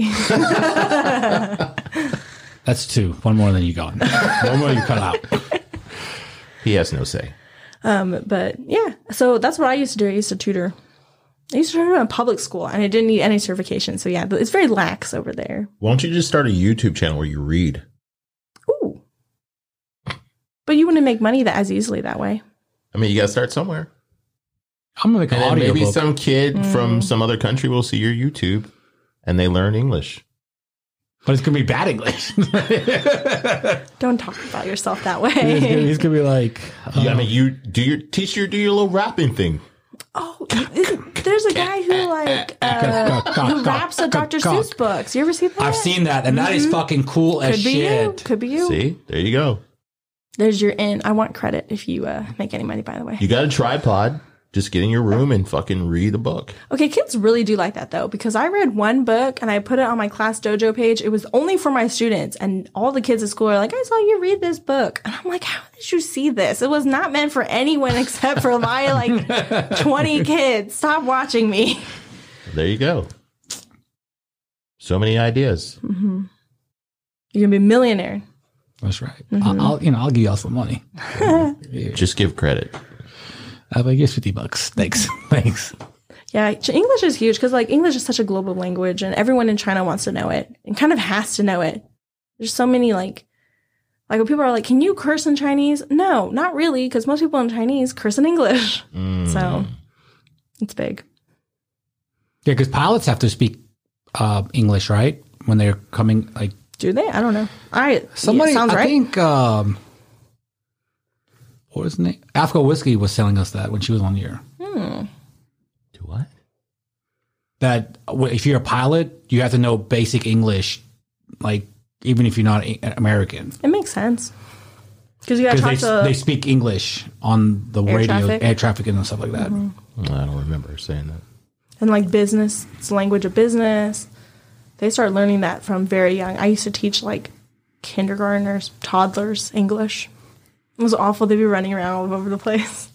Like last time I was at my parents' house, they were watching some Indian movie from like I think like the eighties or ninety, early nineties or mm-hmm. late eighties or whatever it was, and like, oh, you know, they're talking to each other, but if it's thirty words, twelve are in English. You know, oh like they're like talking like they're ta- talking Gujarati, but like then you have some words that are in, or in English instead of the mm-hmm. Gujarati word or whatever they were saying. Hong Kong does that a lot too. And they'll but they'll say it with like an accent. Oh So, yeah, like- you know it's different. Yeah, to the office. They'll say it like mm. funny. What you got going on today? Oh, that's Sure, I right. told you. Yeah, never mind. I forgot. Doesn't listen. Lazy Sunday. How's the weather? Okay, I do have a question. So I feel like in America, the big second language is Spanish. China, big second language is English. You said you were South African, right? Or you are South African? Yeah, uh, we so we speak uh, Afrikaans. Well, I don't. Uh, Afrikaans, English, uh, Zulu, Oh my goodness. and um, I think that's it. What's like the big one that you would learn in school? Afrikaans. I don't know about now, but we we were learning Afrikaans and um, English at the same time. Okay, so what were you using? Like, what would your textbooks and stuff be in? I don't remember. Oh, okay. I th- so the school I went to, I want to say they were in Afrikaans. Mm. I they could have. Yeah, I'll ask my mom. She would know, but I, but like yeah, it was it, so they all speak Afrikaans. So like when my parents don't want me knowing what they're talking about, No. and this is like when we were talking at, the, at, at the store or whatever too. Like they'll uh, they'll speak Afrikaans. Like my parents can still speak it pretty decently, I think, and my uncle knows a lot of it still. But like that that's it. Nobody else really knows how to speak it. I always have to remind myself whenever I like want to whisper a secret to someone because I'll always try and automatically speak in Chinese. And I'm like, they are not your sister. You cannot speak to them in Chinese. They will not know what you're talking about. But it's always my instinct to be like, Chinese. but um, I forgot I was going to talk about like Chinese school on here um, because Chinese school is crazy. I never really, I attended first grade um, and then I stopped because my I had a learning disability. My mom never told me. so she said school was too hard. But um, in China, you go there, you start school at seven and you eat lunch at school. Sometimes if you live in a really hot place, you may go home for like a nap and then come back or nap at school. And then you go home for dinner and then you come back after dinner from like seven to 10 and you leave school at 10 p.m. What? I know. So everyone's like, did you have any like friends your age who were Chinese? And I thought about it. I was like, no, after elementary school, all of my friends were like uh, foreigners who came to China. And the reason for that is because you would never see Chinese teens out and about unless it's like a holiday, maybe the weekend. If they didn't have additional tutoring on that weekend, they were just always in the school building. You would never meet them organically outside of a school building. There's like no time for life. That's a long day. Yes. Every day. How many days a week would you go to school? I think they go five days a week, and then like Saturday there's like extra tutoring because in uh, high school and middle school there's like this huge test you have to take. Um, sorry, in middle school there's a huge test to get into high school, and you want to get into like a good high school, or you want to get into a good university. So there's tons of like Saturday tutoring for taking these tests. So it's a lot of pressure on these kids What would your life be like if you still lived here? Do you think? in China. Yeah. Mm, I probably would have gone to a Chinese university. So I don't know. I wonder. I'm not sure if I would have been a teacher or if I would have like chosen a different career path. But I probably would be teaching China some teaching Chinese somewhere. Um, probably still in the same like little island town. Mm-hmm. Um, and then I probably would help out with my family's nonprofit. Did you always want to be a teacher? Mm-hmm. I love teaching. If you could pick another career path, what do you think you would have done? Probably something with marketing or arts. Oh, okay. hmm But I, I don't know. I feel like like I love doing arts and crafts, but if I put money on it, then it becomes a whole thing. So much pressure on it. It's not Yeah. enjoyable anymore. Yeah, when you have to like a deadline for something, it's not fun anymore. Or like if you want to give someone a gift, it's all chill and cool. But someone gives you money f- in exchange for it. There's a certain amount of quality I think that's expected of it. So like I never accept money for anything I make. Like I'll make things for my friends. I won't take money and I will not accept criticism. I'm like, this is just from me to you. The end, end of story. If you don't like it, throw it away. Mm. Are you a very creative person? I like to think so. Are what is your? T- is, are you in the music too? Mm-mm. Is that a listen. trumpet or something? What what is that? Oh yeah, my tattoo. It, uh, my dad used to play a trumpet. Oh, okay. Yeah, so I got a trumpet tattooed on. yeah. I was like, "What are you talking about, Tony?" like, I couldn't see it from I this. actually forgot it too. I was looking at this little skull guy with headphones in front of me. Yeah. Um. So, what is your? You said your dad used to play a trumpet. Mm-hmm. Was you was music ever pushed on y'all, like to be like play an instrument or something? I played piano for a while. Did you just Oh. not like it? Uh, I think I did. I just didn't practice very much, and then I moved, and then we didn't look for a new piano teacher. Is it one of those things like? Do you wish that you probably would have stuck with it, but when you're a kid, it's like this is like Mm-hmm. not what I want to do. It probably would be nice to like be able to play an instrument. I know like half of one song, I think. So it would be cool to like sit down piano and play with two hands and be all fancy, Yeah. show off. Like how cool it would be? Like, yeah, you had some party and there's a piano there. Oh, you know, I'm gonna go play. Like, if I could Uh-huh. play the piano, I would definitely do that. Like, Yeah, you're like, oh, I don't really know much. To oh, excuse me, I'll be right back. Exactly. All the pop tunes. Yeah. But I was never good at playing with two hands ever. And it doesn't sound good unless you play with two hands. So Now, with your kids, do you notice that they're more drawn to something than they are other things that they're told to do? definitely. Like there's the drawing kids who will draw no matter what, or they'll draw really intricate stuff. And then there's the ones who don't. but I, I only have them for like an hour. Mm. Um, because I have to rotate through 60 kids in the school Yeah. day. So we don't have a lot of downtime. Yeah, I always wonder, like, if they could just do their interest, would kids probably enjoy school more than just being forced to do shit? That's the Montessori style. So is that what they do? Hmm Montessori schools are like a whole other branch of like thinking where um, kids are supposed to pursue their interest and have like kid sized supplies. Um, but it's like really hard to plan when you get into older grades because the kids will find interest and then you got to connect it to writing and science and social studies and math. And then they kind of use that to develop a project or something. So it's incredibly intense. Interesting. Yeah, because we all learn differently. hmm And I think, like, it seems like a lot of schools are just teaching you to be like, A factory worker. yeah, just like another person. You know, there's no individuality at all. Because I know, like, some kids, when they do stand out, they're like, no, you can't stand out. Get back in line. And I think it's really hard also when you don't know a lot to do something different. So we have to do a lot of speaking practice. So like maybe we'll look at a picture and then we'll talk about what we see in the picture. And it's really hard to get kids to share things that are different than their peers because they don't know enough to share something that's different. But we do want them to think of their own thing and like, what part of this do you really notice? Or like they'll say what they like to eat and they'll all say pizza because they don't know other foods. I'm like, please, someone's got to do something other than pizza. You eat so much every day. Burger. yes. Now, what grades have you taught? Um, officially, I have taught third grade, first grade, and second grade. Mm. When do you think kids start giving up on their dreams? Like, what age? Um, there's definitely an assumption there that all kids give up on their dreams. I think we all do to some degree. I guess it depends on what your dream is. You well, what you it- know, like kids are just very grandiose with their ideas. Like, oh, I want to be this and this. And most people, I mean, you fortunately are doing what you want to do, but mm-hmm. most people, they are told by their parents to do something or mm-hmm. society makes them do something. And then they're, they end up being miserable. So I wonder, like, at what age people are like, cause I know that's another thing too. Like kids are more apt to like try things that mm-hmm. as an adult wouldn't try. That's why somebody told me like I think it's easier for kids to learn a language because they're not afraid of the fear. Mhm. You know, they're not scared of making a mistake. Yeah. I think it depends on like what your dream is. So if it's something like I want to be a ballerina or something stuff that has more of a deadline, hmm then probably as they realize what their body is able to do, the dream starts to change or as they go into more difficult things in school, they kind of develop more of a specific interest in Mhm. stuff. But one of my kids was like, I want to be a YouTuber. I was like, I don't know if that dream will die. Maybe you'll just become a YouTuber. I heard that's one of the big things that kids want to be content creators now. mm, very weird. I think it's weird.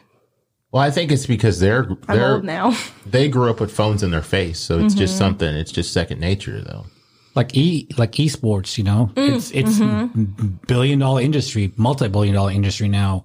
Like when I was playing games back in the day, like you could get online, but you plug your the phone line into your thing, you know, and play like that, and there'd be a couple of tournaments. But man, the money behind it now is insane. G Fuel spon- sponsoring all these tournaments and stuff. It's it's, it's crazy.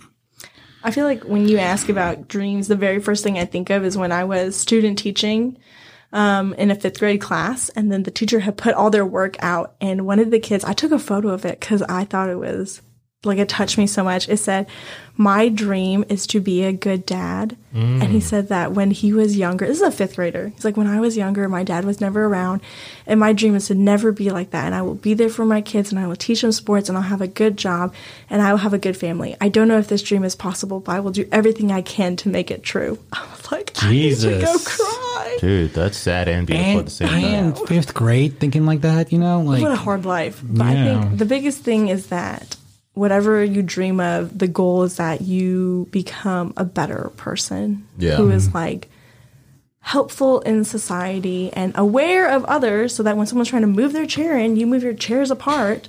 Step one, being aware that other people exist around you. Mm. Mm-hmm. I think a lot of people are not self aware, even adults. Yeah, it's hard. It's very unfortunate. Because I think some adults are like mentally stunted. Yes. It's like, what the fuck happened to you? Like, why do you not know that's not social norms? Like, Why are do you so rude? One of my roommates, she would like just come and go from the house, and I was like, maybe to make the home more friendly, we could like say hello and goodbye when we leave if like someone's already in the room. And she was like, I'll try. I was like, I'll try. just say hello if I'm here. Yeah. yeah, being acknowledged is nice. Yes. But anyways, she didn't. We didn't stay roommates. for long. You're like, okay, you gotta move out. Get the fuck out of here. Feel that you realize that maybe you're not more, you're not as compatible. Like, you maybe you're just friends compatible. But then when you live with somebody, they can't hide and you can't hide who you are. Mm, see, I try not to room with those people. But I'm saying, like, maybe you may not know until you live with them. And then you're like, oh shit, I don't like this person as much as I thought I did. I'm a Traveling's the same way too. Oh, that's true. Traveling. I'm a very easygoing person. All my friends will say that. Mm-hmm. But also, or easygoing about like not being annoyed about tiny things typically.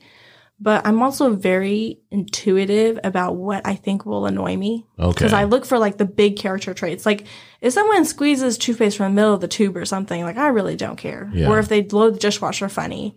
I'm over here like, in general, what do you do when something doesn't go your way? Or in general, when you're around other people and you don't like something, what do you say? How do mm. you say it? So I've been really lucky with all my roommates. Yeah, because especially if it's like somebody you have to continue living with until the lease is up or Yeah. something like it's like, oh man. Have you had bad? Oh, you, I mean, you just said it. Never mind. You've been lucky. Well, that one roommate, I didn't get to pick her. She was awful. Now, how is it living? Are you clean, clean, or are you kind of just whatever? I clean the public spaces, Okay, but my room is very messy interesting. Hmm. Why do you think that is? because the public spaces are publicly used. So we need to keep it tidy for everyone. But my room is only used by me. So Like when you say messy, what is considered messy to you?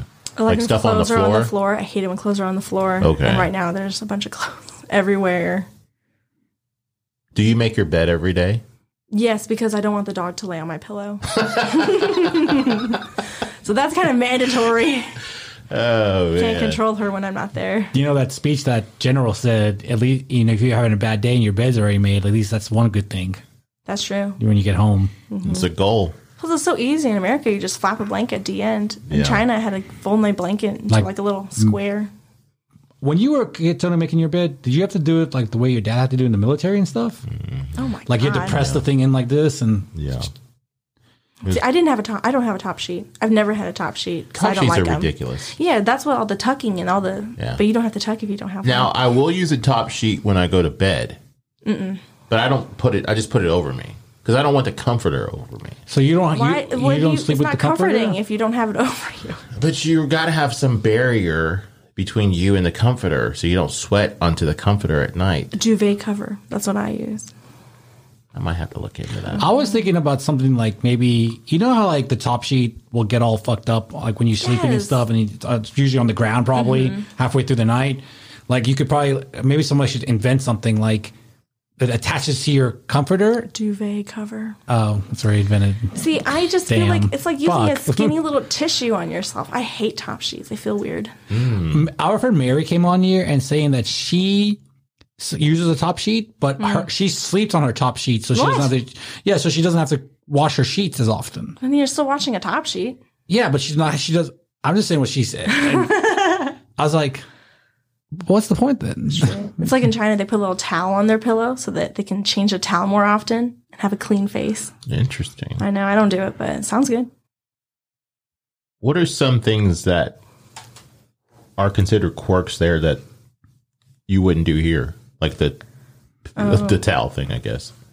Oh, they wear a lot of pajamas out and about, like PJ sets. Really? Ju- yeah, they'll just be out doing like shopping or playing badminton in the courtyard and they're wearing their pajamas. It's weird. My kind of people. It's like very leisurely. I think it's like your clothes are dirty now. I guess I don't know. Um, I do one thing that they do that I do also is they wear house slippers. Yeah. Um, 拖鞋, that's what we call it. Uh, and I, I wear house slippers at home. I've never barefoot. I don't like the way it feels. Do you take your shoes off when you first walk into the house all the time? Absolutely. See, that's why you have to wear house slippers because I refuse to bring my house, my regular shoes in, and I refuse to be barefoot. Does do your roommates take their shoes off? Yes. Uh, well, one of them wears her shoes into her room and then takes it off in her room, and then she kind of stays in her room, so Mm. it doesn't affect me. How many roommates do you have? Two. Are y'all close? I'm close with one of them. Mm-hmm. But not the one that stays in the room. Well, yeah. She's nice. I don't mind her. How did y'all meet? Uh, we found her like on a, a roommate ad service. Oh wow. Yeah, so it's our previous roommate. I guess I, you know, I lied about being lucky. Our previous roommate who was there, she was the best one ever because she had a boyfriend and she never lived at home. So she paid rent, didn't live there. Fantastic situation. And then she cut off our electricity and left. What? yeah, Damn. that sucked. Why did she cut your electricity off? She was paying the bill for it and we asked her how to transfer it in her name and she said, I don't know. And then we kind of forgot about it. And then she called them and said, please turn off the electricity.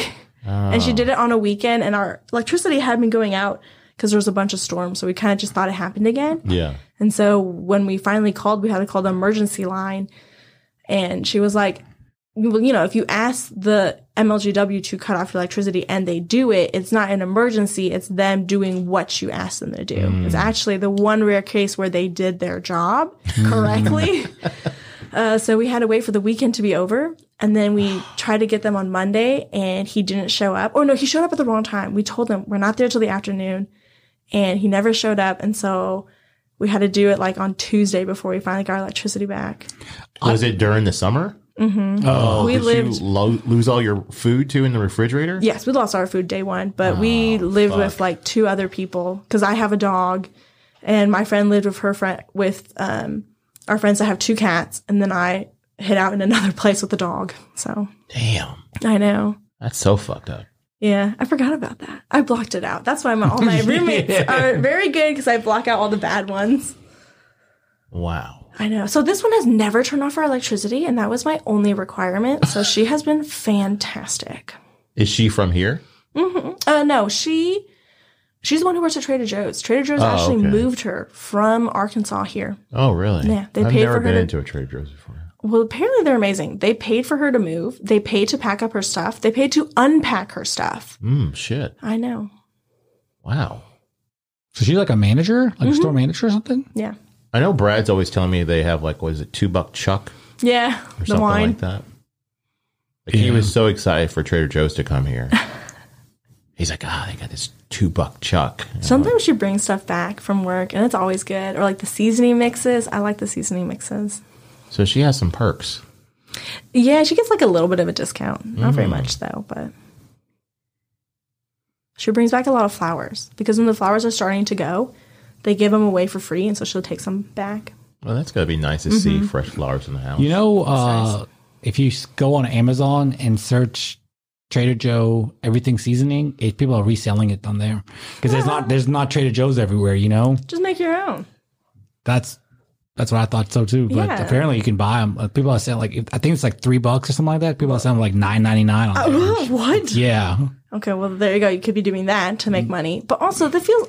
I would never buy that. What if someone tampered it or opened it or touched it? you one Braved on it too much. hundred percent correct. I've seen people, you know, the videos of people licking the ice cream and putting it back in the fridge. Can you imagine if that's you buying the one that just got licked? I think about that a lot actually. Like if I open ice cream and I was like, mm, this doesn't feel very sealed. I eat it anyways, but there's a little bit of fear in my heart. you, did you see the pink sauce lady? The what? This was a lady selling pink sauce, and it was like a bunch of ingredients that had to be refrigerated, but she was not refrigerating it. And it was a whole thing on TikTok for like a couple weeks. It was mm-hmm. insane. It was bright pink. It came in like what looked like a Heinz ketchup bottle. It was definitely not safe, not sealed, not refrigerated. The ingredients list was a mess, but it was bright pink. People were buying it. I was like, that's insane. People will buy anything. Yes, they're stupid. There's an ass for every seed. It really is. That one girl that was selling her bath water, remember? Oh yes, the gamer girl And then people were drinking it. They were getting drinking sick. it. Well, yeah, there's body juices. I, I didn't know what else you were going to do with it. Like, Drink it? Yeah, I thought that's the whole reason people were buying it.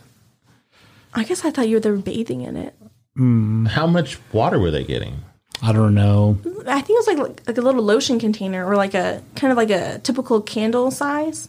She made so much money I'm doing assuming that. these are guys mm. buying this. Oh, probably? yes. yeah, I think she's she had- hot, dude. Yeah, she had like a twitch or something. Mm-hmm. Why are guys so weird? Why are men just so willing to spend money on weird things? That's a real question. How could you harness this for yourself? Hmm. You hmm. have every guest has to spit into like a spit bucket, and then you like auction off the spit bucket at the end. That is disgusting, man. It is. Like we had a girl on here and she does like OnlyFans and Mm-hmm. she was talking about like guys want to buy her like socks and You like the people who sell underwear. underwear? Yeah. That's a huge market. Yes, I've looked into that. It's actually a lot of work. What do they want to do? Are they going to just smell them or are they going to wear them? I think they're sniffing it. So you wear it for a day and then you bag it So up do and they send it to want the it to smell? I look. I Yeah, wasn't they- researching that part. I was researching how to sell it. they uh, so, yeah, they want them. So like, there's different categories, I believe, and um, they How want do them. they know it's legitimate? They don't. So one chick was saying that uh, she would just get uh, her boyfriend oh, to to come on some of them, and then she would just mix and then just mix them like this, you know, and then she would mail them off to people that wanted Let's say the person I was. stained uh, stained panties or whatever, come stained panties or something like that. Was one of the categories. That's gross. The person I was like reading the info from, very detailed FAQ page. She was like legit. She was like, "You have to do it. You say you're gonna do it, you do it. You might as well. You know, you're already putting all this effort in." But the big thing is how you get paid. Because if you get paid on PayPal, they can just take your money at any point if they feel like it. So a lot of people would get gift cards and stuff. Wow. Yeah, not worth it. Sex sells though, man. It's like like they always say like prostitutes like the oldest profession, mm-hmm. prostitution or whatever. But yeah, I mean, guys will definitely buy whatever. Cuz like who was I was talking to somebody and it was about OnlyFans and like there are all these guys that they like the paywall part of it more mm. than the actual just the pictures and then they like the DMs because they feel like they have a connection with oh. them. Oh, have you ever? I listened to this whole podcast series about uh, phone sex lines. That was interesting because a lot of dudes were just on there to talk to people. Like they were just lonely. Yeah, they just have a connection, chill, chat with someone, get Well, off. Did you feel this at all? I heard that a lot of people, like during the pandemic, realize. Well, yes, maybe you have roommates, so it was a little bit different. But they they realized they don't like being alone. Oh, I um, since I was teaching from home for a bit, I went to Houston and hung out with my sister. hmm So I guess I didn't want to be alone because I did go seek out family. Yeah. Now, do you think with age you might start thinking differently? Like, hey, maybe I want to settle down. I know right now you're just kind of cool with just being mm-hmm. yourself. I don't know. I don't. lot- I think Like, do you think? Okay, do you think differently now? I would assume like when you were 21 versus 27. Mm-hmm. I don't think there's like a, a pressure yet Yeah. that I've put on myself. But I don't know. I think what happens, happens. I'm very, you know, go with the flow. I think if you try and plan things out too much, it never works out. Yeah. Um, that's one thing I learned from work. I never plan out too many days because things just happen. Like you never can expect it. You can never plan it. And if you plan too much, you just frustrate yourself. So let things go. Come as they will and try and say yes to more experiences. That's why I'm doing this. I've been trying to say yes to more. Thank you. Who was it You're that welcome. it was somebody we talked to? Oh, it was Dave. This, this guy, and his name is Dave, and like he he him and his buddy, they just they weren't happy with their way their career was mm. going, mm. so they decided to travel the country, What? and then they lived in um they lived in Colombia for like three months until the visa ran out, That's cool. And so now he has all these fucking stories, Yes. you know, and he's like, and now he's ha- he's having a child, so now he's slowing down a mm-hmm. bit. But he's like, yeah, all those yeses got to me to where I'm at right now. Exactly. Well, So how was he traveling the country? Like, was he staying at hotels and stuff, or was he doing like the? They were doing like couch surf. There was some kind of website where they would Oh. like a host would put them up for so long, and then they would get a job and then make a little bit of money, and they had a little bit of money saved up too. Mm-hmm. And then this is another that was really sad. I found out that his buddy is at the point now where he might not be able to walk anymore Oh. in a couple of years, but he has all those memories of doing all that Mm-hmm. shit, you know, because you don't want to have a regret like, man, I wish I would have done that. Mm-hmm. Yes. And I think a lot of us sometimes, unfortunately, we think we're going to live forever. We're not going to have any ailments or something like that until it's in our face. You just never know. You can get hit by a car. Yeah. Also, we're in America. Like, there could be a gun at any moment around the corner. There's just a guy with a gun. You never know. I have never thought about random acts of violence as much as I do now. Oh yeah. You know, like when I go somewhere, because you're always just hearing about something. I mean, we it, they push it on us a lot too. But there's just like I saw today in like somewhere in Memphis, there was like 11 people shot, one dead, and it was like I was all related. I think it was in Whitehaven. I want to say. Damn. I mean, uh, I was listening to my news podcast a couple days ago, and they were talking about how um, there were 67 shootings this year, and that was more than the amount of days in this year. That's just ridiculous. It is. I always think of the Onion headline. Nothing can be done. Says only country where this happens often. yeah. It is true though. but I mean, that is the power of the mind though. Like you have to be like, I want this to be different. I don't want the same old, same old. And most people are just okay with the same old, same old because that's what they know. That's true. I have been working at the same school for quite a few years. I think about that a lot. So do you have any like future goals or plans? Um, I think it would be nice to be board certified. So if you get your national boards, it's like you're proving that you're a really good teacher and you get paid a little extra. Um, so kind of furthering in the career field. I do not want to get a higher degree. Um, I think I would like to maybe move to another city. Okay. Not necessarily anything against Memphis. I just like moving and I get feel weird when I've been in one place for too long. Um, and then I do want to eventually live in the same city as my family. Hopefully they leave New York. or at least just my sister leaves New York. So what is it about New York that you, you said it's just, It's just ah, it's Too just busy? so busy. It's so grimy and dirty and it's just a lot. It's a very intense place to be. Everyone's rushing. It's just hard to do things, I think. Like it's hard to just like grocery shop and stuff because you're not using cars and it's hard to drive there too. mm, Everything just feels more challenging. And there's a lot of good parts, but like you, the, they have really good food, really good nightlife. Like going out is fun, but I don't go out that often. I don't eat out that often. So a lot of the good parts aren't enough of a draw for me to make it my daily life versus something I do. I go there up there all the time to visit my family. So it's not enough of a payoff that living there is so pressing. now would you love like a place like say like Washington state or maybe even Oregon? I love Washington D.C. I know it's like beautiful. it's way too expensive to live there, but it's Yeah. so fun. There is a lot to do there. Mhm. They have a good subway system. See, I've never been on a subway. I've never been on a subway before. Now I just thought about that. You should go on the subway. Every country you go to, you should try their transportation system. Yeah, That's what I try and do. It's always fun. I got on one of those bullet trains. Uh, those are, and it was like super comfortable. Mm-hmm.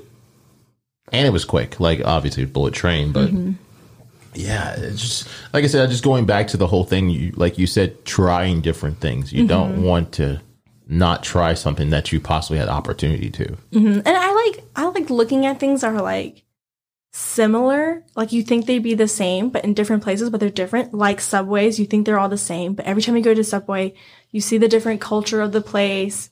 Like Paris, the subway is very similar to New York. It's really kind of dirty and but it's very bright.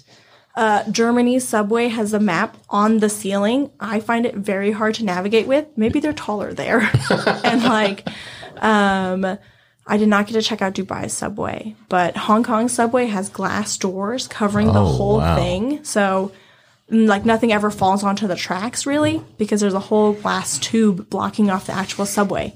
So, the subway doors line up perfectly with the glass doors, and when they open, you step onto the actual train. So you're very separate. Damn. And like I always like to go to the McDonald's of every place because I like to see what they offer. Which one has the best McDonald's place you've been to? See, I don't know. I don't really eat there. I just like to look at the menu. I'm not wasting my stomach space on like a McDonald's, but I'll go ah. check out and see what you got. Yeah. Street vendors and stuff. Yeah. Yeah. Interesting. Yeah, I, I, that, that would be weird to like go some like this is what I always tell people. Like when I go out of town, I don't want to do the same thing I could do back home. Yes. Like people are like, well, let's go drink. You can do that at home, man. Mm. You know, or Yeah, like you go to a said, McDonald's. vibes. hmm Like you you want to go somewhere that you can't get at your home. I eat out a ton when I'm traveling.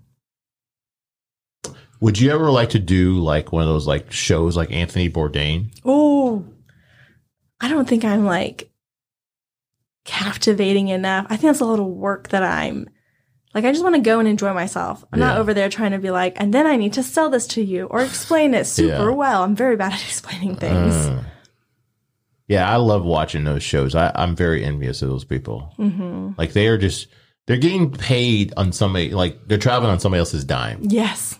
And You you, know. go to places you probably never would think Yeah. to go. You get the inside scoop with the the locals. Have you ever watched Somebody Feed Phil on Netflix? I've seen the poster. It's very good. You should watch it. There's like four seasons of that show now, right? It's a couple. Yeah, but he's 'cause- very he's very endearing. Like he's very sweet. And like he always just gets so excited when he eats something. It's so cute, man. So like I Like love Guy Fieri. He's Yeah, just always yeah. so happy to Yeah. be there. Yeah. and that, you know, I brought this up the other day. I, I never really knew anything about the Guy Fieri guy. I always saw like mm-hmm. the memes, people making fun of him, oh. like calling him like a douchebag and shit like Oh. that. And then I started watching him. I'm like, this seems like a really nice guy. Like, why did mm-hmm. everybody hate on this dude? And then like during the pandemic, he raised like twenty million dollars for restaurants and shit like that. So Yeah. I watched like Guy's grocery games. Oh, that I love that show. that show is funny. it's funny because it's like Chopped is the highest tier of like the chefs. Yeah. And then the next level is like that weird guy, Alton Brown. No, what is it? The Revenge Game where he like makes you do all these hard things. That's like the lower tier, and then Guys Grocery Games are just like regular. oh yeah. My favorite, I love Guy's grocery game. I like Chop, but I like uh, Mm-hmm. Beat Bobby Flay too. Oh, that's fun. It's a good one Mm-hmm. because they're always like "fuck you, Bobby," and then we're gonna get somebody to beat you, and it's like you're his friend. But uh, that's a, that's something I would love to do. I would love to, love to learn how to cook like a Mm-hmm. nice fancy meal, like with the little when they you know put the little splash down on the plate. And, I mean, it's something I could do because I could go on YouTube and learn. True. But there's a lot of skill to that too. Because our friend Polly, he's a chef, and Mm-hmm. you know, it's definitely something that some people have something else, like an extra level than most people do. I think you have to be kind of creative too, right? Like yeah. to like make the plate more appealing. You know, like with the way you do a little. you gotta like wipe the plate down too. You Yeah. gotta care. Yeah, and then the, what Tony was talking about, like the splashes and stuff. You know, like everything, all that matters how you Yeah. how it looks. Like even when we went to uh, uh, the lobbyists, like the way they place the stuff on, like the little leaves on top of shit. It's just, it's very artistic. It's art. And like what size plates and stuff that you use. Yeah. I heard someone criticize that on Chop once. They were like, why'd you pick this size plate? You could pick the one right next to it and it would be better because blah, blah, blah, blah. I was like, I never even thought of this stuff. Yeah. But um, the pandemic killed it. But Whole Foods used to have a cooking class. Really? Mm-hmm. And it was, it was amazing. I really hope they come back. But you could volunteer for free and then you would get free food. You would be able to kind of see the class. You could accrue credits that way. But I went to a ton of cooking classes. What did you learn how to make? Uh, a lot of pastries. Okay. um, and then just general like knife skills. How do you hold the knife? Um, and just like general awareness of like the types of ingredients you put in. So like not How do you hold that? That's a knife right there. you you hold the metal part of it. You can pick, you And can then- open it up. Oh, there's an actual knife in it. Yeah, my buddy got me that for uh, my Ooh, fancy birthday. knife. Ooh, it's so pretty. So you hold it like this. So you kind of hold the metal part of the blade, Ah, okay. and then you don't put your finger over the top. Like a lot of people want to put their finger on the top, but all it does is wear out your finger. and it hurts. Yeah, so don't do that. And then when you hold your hand, you want to make a little claw. Okay. And so when you're chopping, one hand is a claw, the one that's next to the blade, so that when you go down, you don't chop onto your fingers, Oh. and all you do is you you're kind of using your knuckles to guide it. I'm not super good at knife skills though, but that is what I picked up from the class. And they like taught you how to cut an onion well, which I I never really pay attention to, so I still don't chop an onion. Those well. people on on uh, Chop, they always end up cutting themselves because they're having to do it so fast because of their time limit. they're not clawing it. yeah, and then if they get blood in the fucking thing, they can't eat it. That's true. And then they got to wear a glove for the rest of the time. Yeah, I love how they just wrap it and then they put a plastic glove and that's it. And I'm just thinking like all that blood is going somewhere. Like what if blood's like seeping into gross. like that stew or whatever the fuck they're well, making? they'll they'll go back and review the video, and if they think there's any kind of contamination, they automatically pretty much get chopped. oh really? Yeah, because they, they can't have the people risk eating something Yeah. with blood And, in you know, it. that's on you. That's- You're a chef. This is your livelihood. And you, you can't get your own blood in it. That seems Yeah. like a pretty And you should basic know how to thing. cut shit, right? Yeah. 'Cause if you you're on a kind of a really important show for Well, yourself. I think it's a True. time limit thing that gets get people. stressed and It's the clock ticking down. 30 Yeah. minutes. Isn't it 30 minutes per meal or round or whatever? It takes, it like adds up or maybe goes down. I don't remember which I one. think they start at maybe 20 minutes for the appetizer, Mm-hmm. and then they go up a little bit for the dessert and the dinner. Because those generally take longer to cook. And they always got to use blast, the ice cream maker Oh, or like the blast chill or whatever. It never works. And they always fuck up on, um, they're making polenta. oh, Anytime they make polenta, they're like, they're always like, no one ever makes good polenta. and they usually get shot for making polenta. God. I feel like the biggest downfall because I've seen a, a thing and they're like, yes, the food is always cold because the food is hot and then they have to photograph it. So by the time they mm. get it, like that's not fair. Yeah. Like you're not mm. only making food, you got to make food that's going to be good after like 30 minutes of sitting there. And they have to make four plates. Yes. Because I was like, because one time they, I saw a person make four plates, but they left something off one of their plates, and I'm mm. like, and they must use the fourth plate for, like you said, the f- photography part mm-hmm. of it. I'm like, that's kind of a waste. They always give that one to the judge. So like the one that's missing stuff from it. yeah, And they're like, well, I didn't get to try that because it's not on my plate. they're very snooty. They are. I heard that one guy hates red onions. Someone was like, I'm going to go on the show and just serve him a plate of red onions and just watch him. And he's legally obligated to eat these onions. Yeah. Is that the guy with the white hair? I don't remember which guy. it was. I think it's Jeffrey. He seems kind of an asshole. Well, the best guy is the host, the one who has to stand Oh. there. I feel bad for him. what is his name? Ted or Ted something?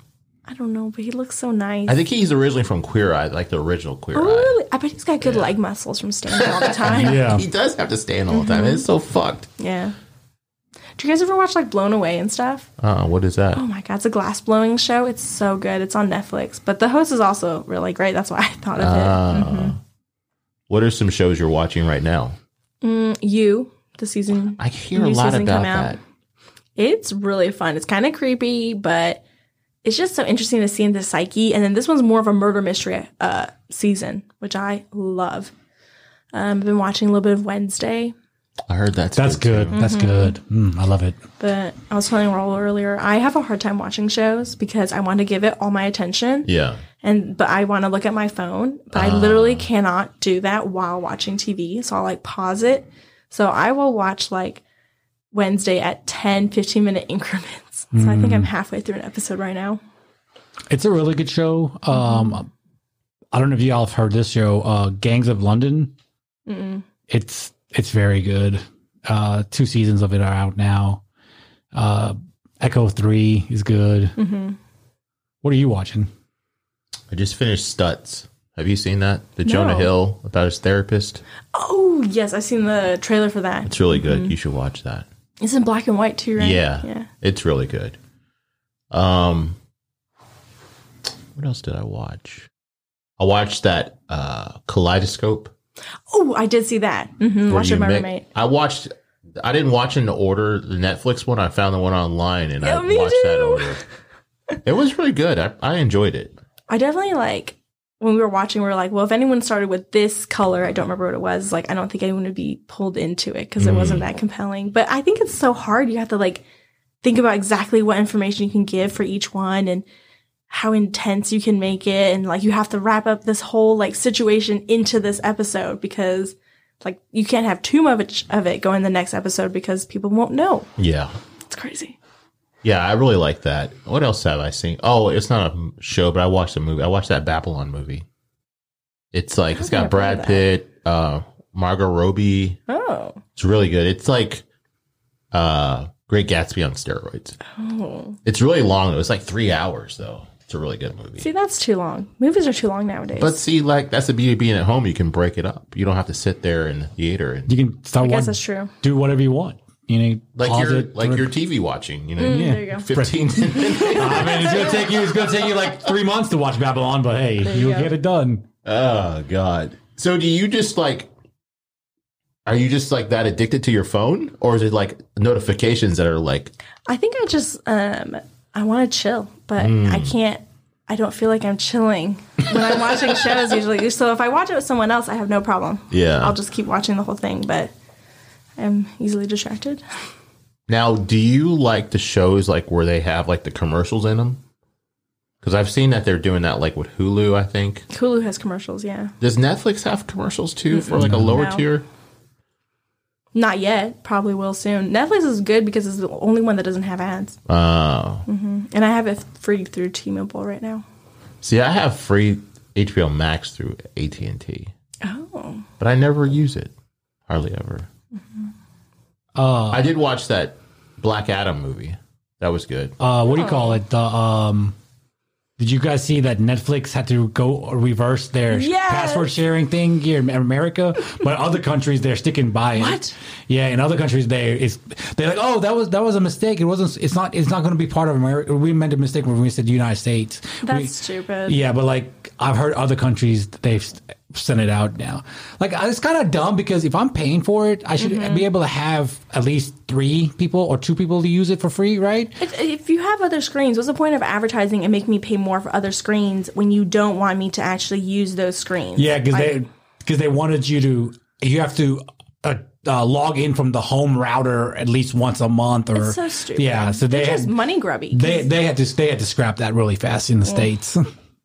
Did you see there was like a tweet from like the CEO or something Mm. of Netflix back in the day where he's like telling people to share the password? yeah, I think I did see he's that. like, we don't care, share And away. I, I think there was even an Oh. award show where they t- they put like somebody's password up there. Oh, I know that um for Valentine's Day they were like sharing is caring and people were roasting them over that too. I mean, They're we used so our greedy. friend Brad's for the longest time, yeah, we're I really I mean and then I finally just bought my own. Mm-hmm. Well, I like I only have my own because of T-Mobile, Mm. and then I share it with my sister and my friend. Yeah, I mean, it's like it's not like you're stealing. I mean, you're still paying for it. They like to say like losing all this money. You're not losing any money. No one has taken money from you. You just don't have this opportunity to maybe get this extra however much dollars. And I definitely don't use mine nearly as much. So there'll be like weeks upon weeks where I don't watch something, but I'm still paying for it. Mm-hmm. It's a big Like I don't even think I I got Hulu to watch something, and I've Mm-hmm. never signed back into Hulu, and I'm still paying for it. Hulu's great. It has Bob's Burgers, Great North. I like to watch those. A 600 Pound Life, Hoarders. No, I cannot watch that kind of show with all the mess. That would drive me insane. But they clean it. I know, but I would have to. I saw this clip where they went to this lady's. This lady, she cleans up people's houses, and she mm-hmm. went in there and they lifted up the mattress, and a fucking mouse came out mm-hmm. underneath, and they were like, there was a cat in the room, and like somebody's like, why is a cat not doing anything? The cat's like, fuck that, man. Like, yeah. The fact that there's only one, that's actually not a bad house. but There's how do you houses with- live like that? The toilets are broken. It's insane. it's so sad, some of these conditions that they live in. Obviously, it's something mental, hmm but it's just like, that's how why- do you get to that point though? That's why I like the show because it feels, and I know it is obviously a cash grab, like every show is, but it feels less so because the ther- they have therapists on there as well as a or- professional organizer, and they will like talk about what caused this to happen. And there's mm. like very specific rules they follow, like you cannot go behind their back and throw things away because that will not help them with their hoarding. It just makes things worse. So they're very focused on like what sustained change can we cause? And at the end, they give mm. you aftercare funds and they always suggest they use it with therapy. And then sometimes they tell you they're like, and blah blah person is using their aftercare funds for therapy now and they are doing much better. I'm like, oh, So They're should do lives. that, like what you just said. They should do that. I don't know if it's on there. I don't think it is, but Biggest Loser, where they would get these people to lose Oh. all this weight, Mm-hmm. But then they would go home and then they gain the weight again because they didn't fix the thing in their head that mm-hmm. made them get to that place in the See, that's why 600 pound life is better because they have like a diet plan beforehand. okay. And then they they have to like show that they can lose the weight before, then they'll get the surgery, and then they'll keep losing weight, and they have to have family support. And versus Biggest Loser, where you go there and you get shamed and embarrassed, and then you go back to your own life where everything's still mm. the same. Yeah. And they're like, why why can't you lose this weight? Well, it's because nobody's giving me like you didn't give me any plans or support. You just showed like gave me food one day and then put me on a scale. It's like basically like being like in the military or prison. Oh, yeah. Like they're telling you what you have to do at these hours and stuff. But then once you get out, that's why like a lot of people that go to prison Mm-hmm. want to go back because they don't know how to deal with life that's not structured. Exactly. And they don't give them any tools for how you can structure your own life, Yeah. but they don't tell them how. Or like the social skills. How do you interact with people outside of prison? Yeah. Well, we had a lady on here. Her son went to prison Mm-hmm. and he's autistic. That's not why he went to prison, but Mm-hmm. he's autistic and like he wanted to figure out like, or he wants to go back once he gets out. Mm-hmm. And she's like, oh, and then he has like an extra chromosome too or something like a, I did listen to that podcast and pre- that episode in preparation of this one. and she was like, Thank you. I don't know why he is the way he is, you know, but then like he wants to go back, but he he loves the factor of everybody doesn't like he likes the fact that like nobody has a girlfriend because he doesn't have a girlfriend type thing. You should go to like a group home. Isn't that what they usually do? He's Go to too group violent. homes? Oh, for group homes? Yeah. He's What too violent, so he like, can't go to a group home. She said, Oh, What about those like uh like where elderly people go, like a nursing home, but for I guess, I guess that is a group home, isn't it? "Yeah, I don't know. It's it's it's sad, man. It is really sad, but." Like doing this thing, I've learned so much about people's lives. Like we've had people who have mm-hmm. lost like a couple hundred pounds, and mm. then they'll talk about their journey and like why they got there and then why mm-hmm. they a lot of them go back mm-hmm. and that's the thing it's like you got to figure out like what's going on in your head the reason why we do most of the shit we do because you're not going to start anything until you fix your mental It's or at least be consistent with it Yeah, it's also hard because like when your body, once your body has attained a weight, it really wants to stay at that weight. It doesn't want to go back down. yeah So it's hard to like make sure you never get up to that. But once you do, it's like your body kind of punishes you for it. well it's amazing like a body can get to that big mm-hmm. Oh, that's true. It just keeps on know? expanding, mm-hmm. expanding, expanding, expanding. and it's like man you look like the blueberry girl from fucking willy wonka I always thought it was funny on 600 pound life, when they're like, I can't work out. I have a lipoma, which is like a big, uh, and they'll like point to something on their leg, and it's like a big fat lump. yeah And it turns out a lipoma is just like when your body is so heavy, your fat doesn't know where to go. So it just picks one spot and goes there. I was like, you are using your fat pocket as an excuse. Like the only reason you have that is because you're you're not trying to do anything. Yeah. Do you have any type of empathy for those type of people, or are you like figure your shit out? I think yeah, I have a lot of sympathy for them. I think their life is very hard. But I think if you are constantly always trying to find an excuse or just always like, well, this is not my fault because of this, this, this, and the Yeah. other, then, you know, no. I'm not here to let you get away with things or play the blame game or something. Like, if you want to complain about this and not actually make change, you can go complain to someone else. Yeah, I agree with that. Like, I don't have a problem if somebody's not bitching about something, but Mm-hmm. if you're bitching about it and you're not trying to fix it, then stop talking to me about it. Yes. Mm. It's like shit or get off the pod. Mm-hmm. You know, like I always say, like there's a like some people in, in my life. It's like either you're gonna get on board or you're gonna get left behind because nobody wants to be the person always having somebody dragging them down. Mhm. And no one wants to have to listen to someone complain all the time. Yeah, it, it's draining. It's so fucking draining. And it's like we talked about, we're not here very long, so why would you not want to live your best best possible life? Mm, very good. Time to travel the country. Like there's so much to do. Like you just said, the country, like here, you know, like all mm-hmm. these different states. Like the more I get on uh, Instagram to find people and stuff like that, it's just the more I see like the like those parks in Utah where everything's like red, like or Oh, like the canyon, Red Canyon or whatever. You know, it's like it's it, it's just so much going on, mm-hmm. and it's really not that far. I mean, I don't know how far it is, but like it's in the same country we're in, so maybe I mean. California from us is what three thousand miles. We gotta be sh- so. it's gotta be shorter than that, right? Mm-hmm. So like, Would you ever do or have you done like a road trip? I've road trip with my family, like when I was younger. Like I said, when we went from Arizona to Georgia and then up to New York City, those were all if in the car. But um, on my own, I've driven to New York City with my sister a couple times from Tennessee. Oh shit! Mm-hmm. 17 hours. It takes two days. Wow. But those are not enjoyable because you're not like seeing things. You're just like on a crunch to get in and stop driving. Yeah. So like my go one of my goals I want to do is like get a Winnebago and then nice. travel that way, and just like at my leisure. East or west? Probably west, I would say. Definitely more beautiful. Yeah.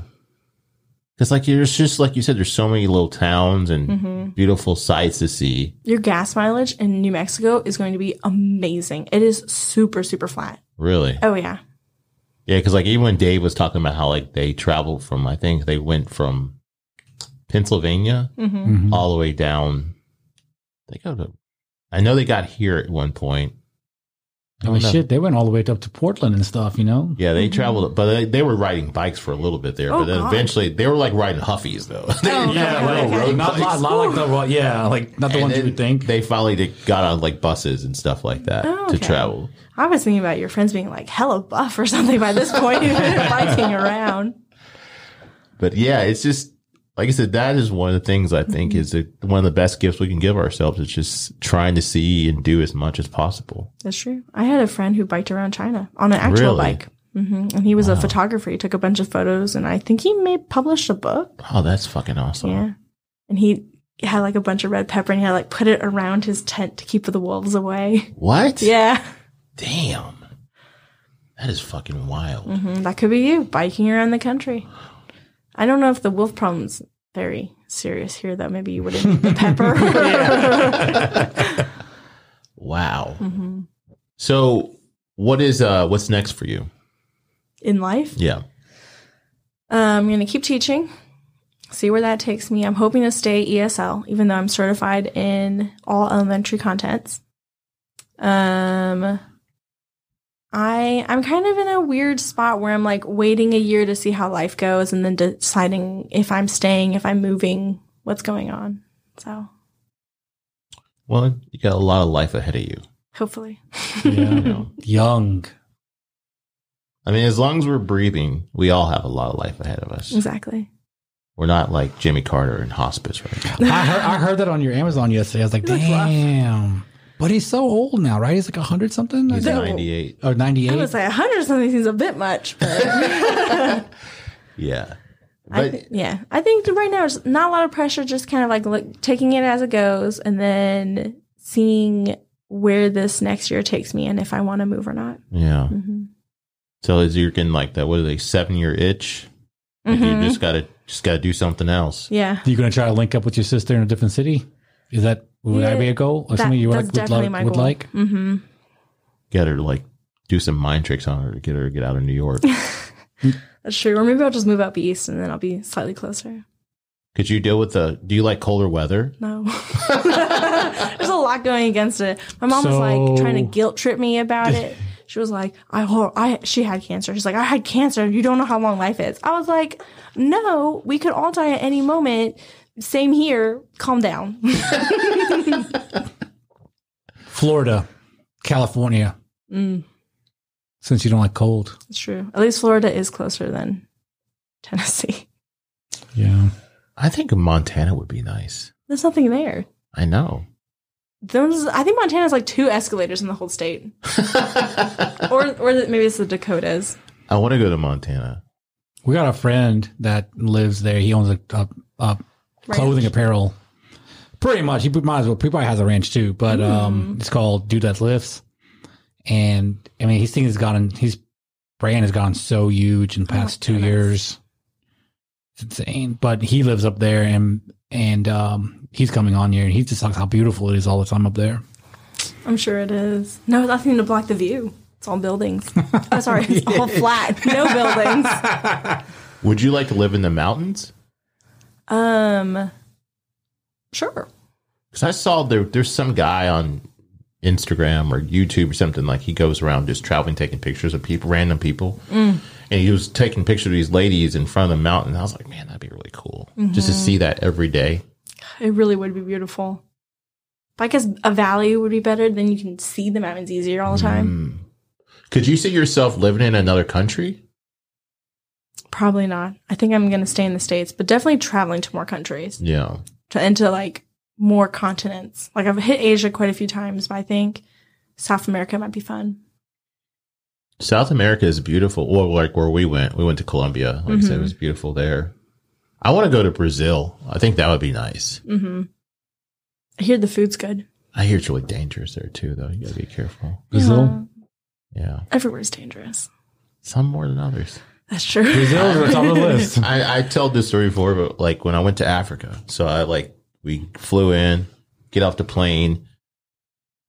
This driver picks us up. We're supposed to go to this Airbnb for like a night before we mm-hmm. go do our safari stuff. So I'm sitting there, and at first I walk up to the dr- which I thought was the passenger side, but it was driver's side. On the other side of the road. So we're getting getting the, the van and we're driving. There's no lights. Ooh.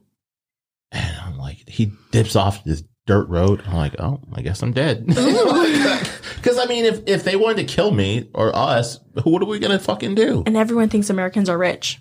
Yeah, that is mm-hmm. true. That is true. And they barter the fuck. You have to barter in these Yes. other countries too. Oh, that's a lot of work. Yeah. I just want to pay. Like all those masks that I bought. Like I went to the the, the first one I bought. I went to this lady and because I always like to bring something back from everywhere I go. Yeah. And this lady was like, like I think she said like a hundred US. Ooh. And I'm like, no.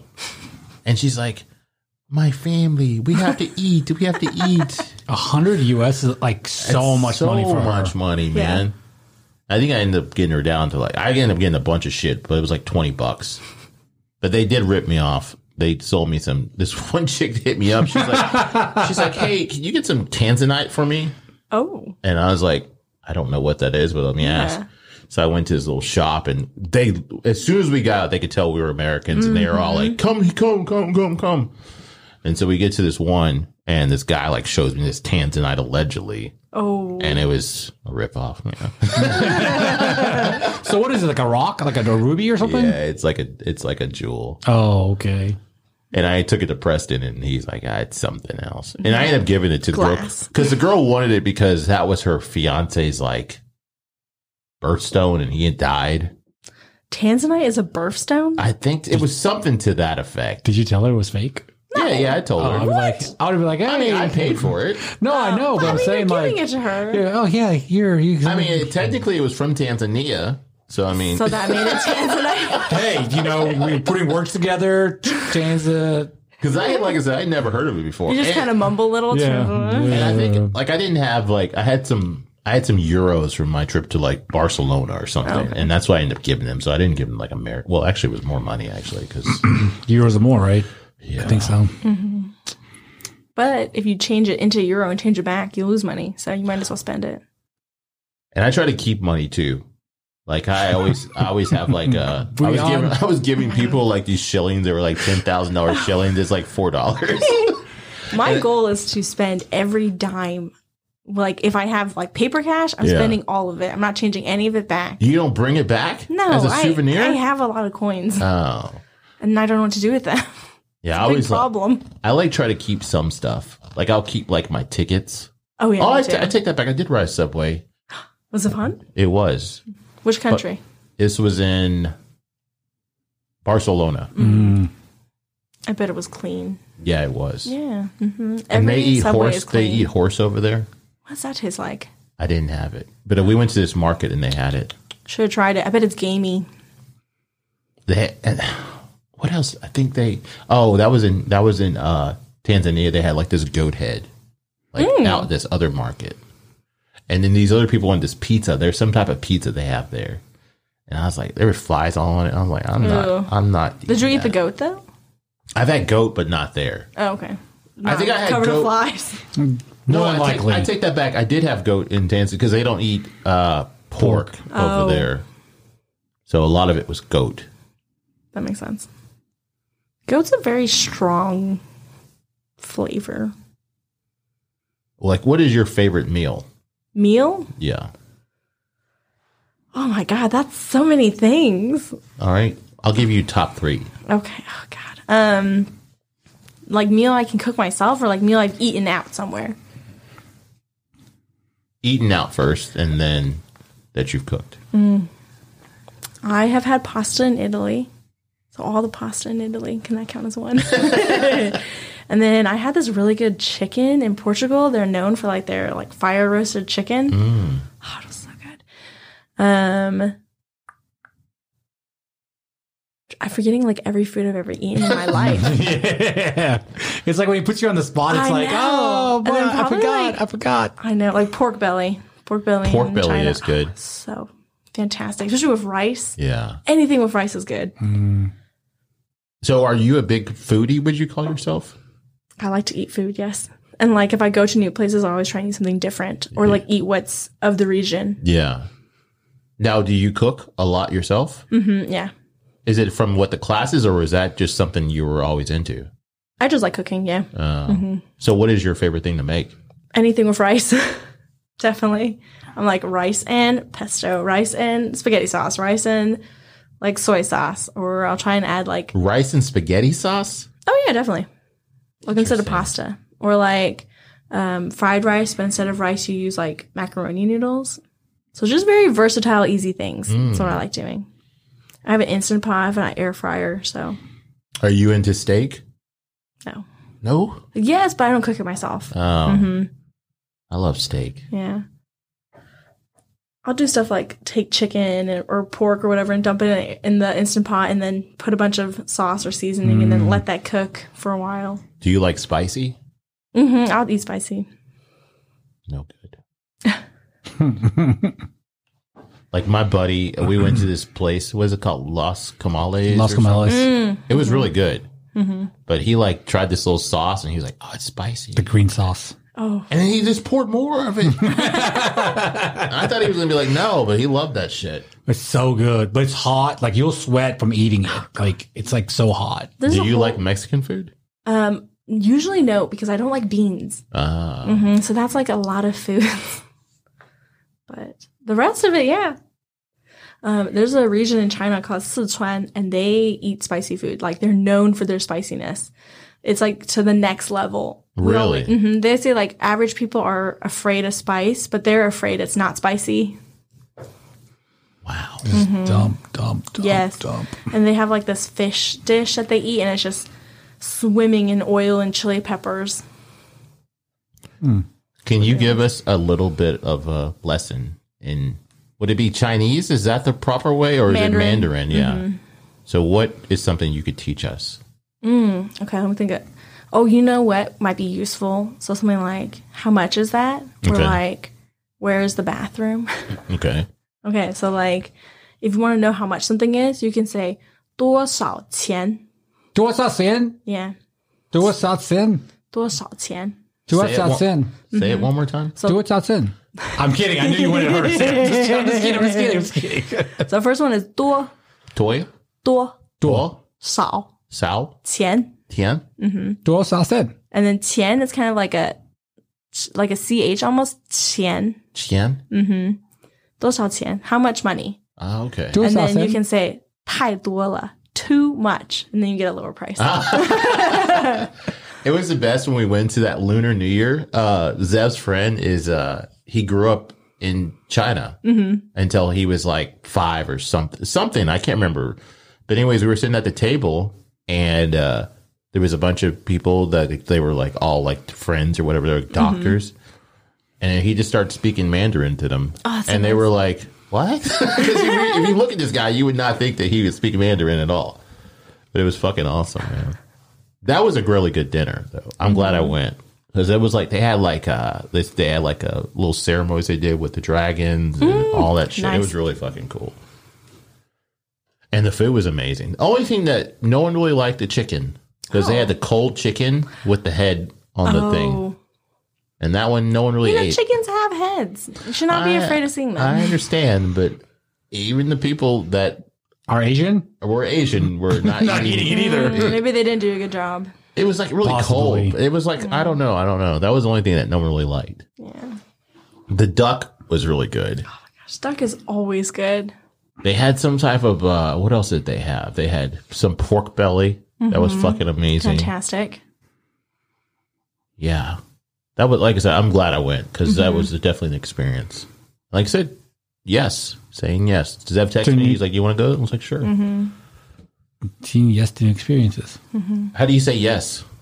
Um, 是. So? It kind of depends on the situation you use it in, though. Mm. So, like, yeah, 是 kind of works.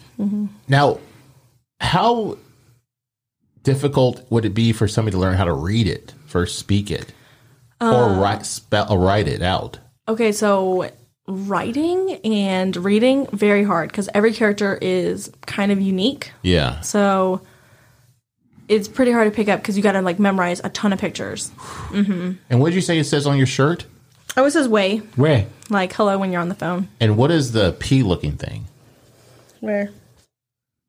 This is oh, this is the whole word. Is one word. See, it's got two little pieces to it. That is so fucking wild. Yeah. Like, how did somebody come up with that? So like this is the ko, so it's like a mouth. So this is a word that has to do with your mouth. what the fuck? Where? Yeah. So Yeah, there you go. And ask me, then ask me, ask me. Do I want to go rip some beers? Ask me that question. 哦，你想去喝啤酒吗 So. so. See, that one's different. You would say 想 like Oh want. wait, what is it? Okay, what is it? Xiao. 想 Oh, ask me again. OK，你想去喝啤酒吗 Xiao. How do you say cheers? 干杯 Gambe? Gambe. How do you I, I've say- heard that one. Yeah. Uh, what is thank you? 谢谢 What is one? What is, uh, where's a word I'm thinking? How do you say hello? 你好 Ni hao. Ni hao. I feel like most people know 你好 or 谢谢 Oh. Kung What, gambe. What? Gambe, mm-hmm. So it's like dry cup. How do you say party? Pai Wow. Yeah, it's so wild, man. Mm-hmm. How do you say how do you say beautiful? Mei mm-hmm. Or piao Piao Piao Mei And then if you say someone's like really pretty, they'll go, Nali Nali, like where, where, where? No, no, no, no. Nally nally. Nally nally. So, can you just talk a bit for us? Yeah. sure so like um just whatever Yeah. OK，呃，所以我的名字是卢小辉，我十七岁就搬到美国来，我住在美国了十年，然后我在这里是个老一呃一年级老师，我很喜欢孟菲斯。 She said, I wasted three hours of my life coming on this podcast today. All right, what'd you say? No. I said that I said my name is Lu Xiaohui, Korean, and uh, that I moved here when I was 17. I'm a first grade teacher, and I love Memphis. That's fucking awesome. That's so cool. Oh, uh, here's something fun for you guys. Mao Wang, that's what we call Elvis, the Cat King. Ah. Mao Wang. Why do you call him the Cat King? No clue. I guess he's a cool cat. Oh, oh yeah. yeah. But nobody knows where Memphis is. So I'd usually just say, like, oh, yeah, the home place of the Mao Wang. And they're all like, oh, my goodness. Wow. Dude, that's fucking awesome, man. Yeah. Can we do hear some more? Sure. Okay, can you give me like whatever. a topic to talk uh, about? Uh, let's see. Are we talking about food? Yeah. Okay. okay. 我特别喜欢吃米饭，特别是白色的米饭。但是我妹妹说应该吃呃，不是买白色的米饭，因为比较健康。但是我真的不理他。然后我很喜欢吃中国菜，像小白菜那样子，啊、用一点松炒一下，特别好吃。然后我很喜欢吃猪肉，猪肉最好，呃，那个比较肥，比较好吃。但是我也会吃鸡肉，别的菜不同的菜。Ditto. What'd you say? What'd you say? We just talked about rice. Oh, really? Wow. and like meat How you make and um, veggies. How you like cooking it and stuff? Yeah. Oh, okay. That My sister really says cool. I should eat brown rice, but I don't care. Is brown rice supposed to be healthier? I heard it's Yeah, worse that's what for she you. says. I heard it's not good for you. Oh, but perfect. On the record, Janice. Yeah, that's what. Why do they always try to say not to eat rice when like when they're telling people to like work like lose weight, you know? know, but then I you see know. like how people in Asia live and they're skinny and they're in shape and they're healthy okay. and they're eat rice. That's because the portion sizes are different. Like if you ah. are eating, it's so much easier to eat a variety in China because we're not eating our own dish typically. Like sometimes for lunch and stuff you will, but in general, if you're out eating, you're eating your own bowl of rice and then like a ton of veggies in the middle, which is like usually about two veggies to one meat dish. Mm-hmm. So you're getting a wider variety than you would in the States. In the States, you order something, you get all protein, all carb, and then like the teeniest little suggestion of a veggie on the side. Yeah. Mm-hmm. And it's huge. The portion size is ginormous. Yeah, we our food is a lot. Like when we mm-hmm. order, That's why I love like Korean barbecue because they give you all those little little dishes Mm-hmm. and a little thing of rice. But yeah, it's I don't know. There's like I said, the, uh, going back to the beginning, I think we just need to see and do more and experience more. That's why I always say like food too can bring people together, like Mm-hmm. anything else. I think that's what made Anthony Bourdain's show so popular. Mm-hmm. Was because you know he was always eating all different things, being very grateful for eating all different things. And he would never be like, ooh, it's a bug. I can't Yeah. eat that. He's like actually willing to try things I would not try. I would never eat a bug. Because No you bugs he- for you? Because you know he would never want to uh, disrespect the person or culture that he was uh, in or at. You know, and like even if he didn't like it, he would like say something good about it or like say what he didn't like about it. Like it was never like this is nasty that they eat this. It's like, oh, it's really this, that, or the other, and that's why I don't like it. Yeah. Mm-hmm. Wow. Would you like to ask her your question? Oh yeah. Um, what is your definition of happiness? Oh. And are you currently happy? I would say yes, I am currently happy. I think the definition of happiness is kind of a general being pleased with your life, like a contentness. Not to say that you think your life is the best that it could be, but that you are pleased with where you're at and where you're going. I Like that. Thank you. You're welcome. I don't know why I just whispered. I like that. Just- This is all the practice I've gotten from like when you're driving in your car Yeah. or like you're taking a shower or you're laying in bed, you're always doing practice interviews. You do that a lot? Yeah, actually more than I think I realized. Hmm. Do you talk to yourself a lot? Yes. He tells me he talks to himself a lot. Mm-hmm. It's because when I think, I think in words, Oh. like whole paragraphs. See, conversation with yourself. Mm-hmm. I mean, I, I try to tell him that's normal, but he's like, "Mm, no, it's not. I've I've also done like really long car trips. What are you, what are you gonna do? Sit in silence? If you talk to yourself, you're very engaged. Don't fall asleep when you're talking to yourself. That's the key. Like I told him the only time I like I'll say something to myself is like if I'm trying to motivate myself to do something. Oh, Oh no, we we like what which we were No, talking. I know what Oh, you're saying. oh, I'm okay. saying me personally. Oh, I got you. My bad. But yeah, I'll be like, don't be a little bitch, man. You can fucking do this. Go do it. Do it. You know. And then I'll think I will. There's sometimes I'll be like, man, what if I didn't have legs, or oh, what if my hands didn't work, or like would I be complaining about doing this thing that I don't want to do, mm. or I'm gonna fucking do it, and then I'll do it. Because that, you know, you. there's one day that, as if I'm lucky enough to get older, mm-hmm. stuff's not going to work anymore like it does right now. that's a very good point. you know. And then I love like watching like sad stuff because then I'm like, man, those those people are doing it. I was at the gym one day and this guy was with his son and they were on like the stair stepper thing and the guy was just sitting there. I was like, why is he being making the kid walk up on the stair stepper? It's kind of cruel. And then they got done and I saw the kid was like limping. Like I guess it was like a rehabilitation thing that they were doing. Oh, And then I was like, fuck, man, if this kid is trying to do better, I can be trying to do better. That was another thing with the podcast, too. Like, I recently started going to the gym, mm-hmm. like in October. And I was like, because we listen to all these people talk about what they did. And I was like, mm-hmm. man, if they could do what they did, I can do, you know, be more active. Mm-hmm. And I always say, like, what's the point of wanting nice shit in life if you're not healthy enough to enjoy it? very true. you know because like the one thing that affords us to do all this stuff is our body and our mind so if you're not taking care of that you know it's there's there's really no point of any anything else because you know and then when you hear about people your age getting older and dying you know um it really it really you know puts you in gear mm-hmm.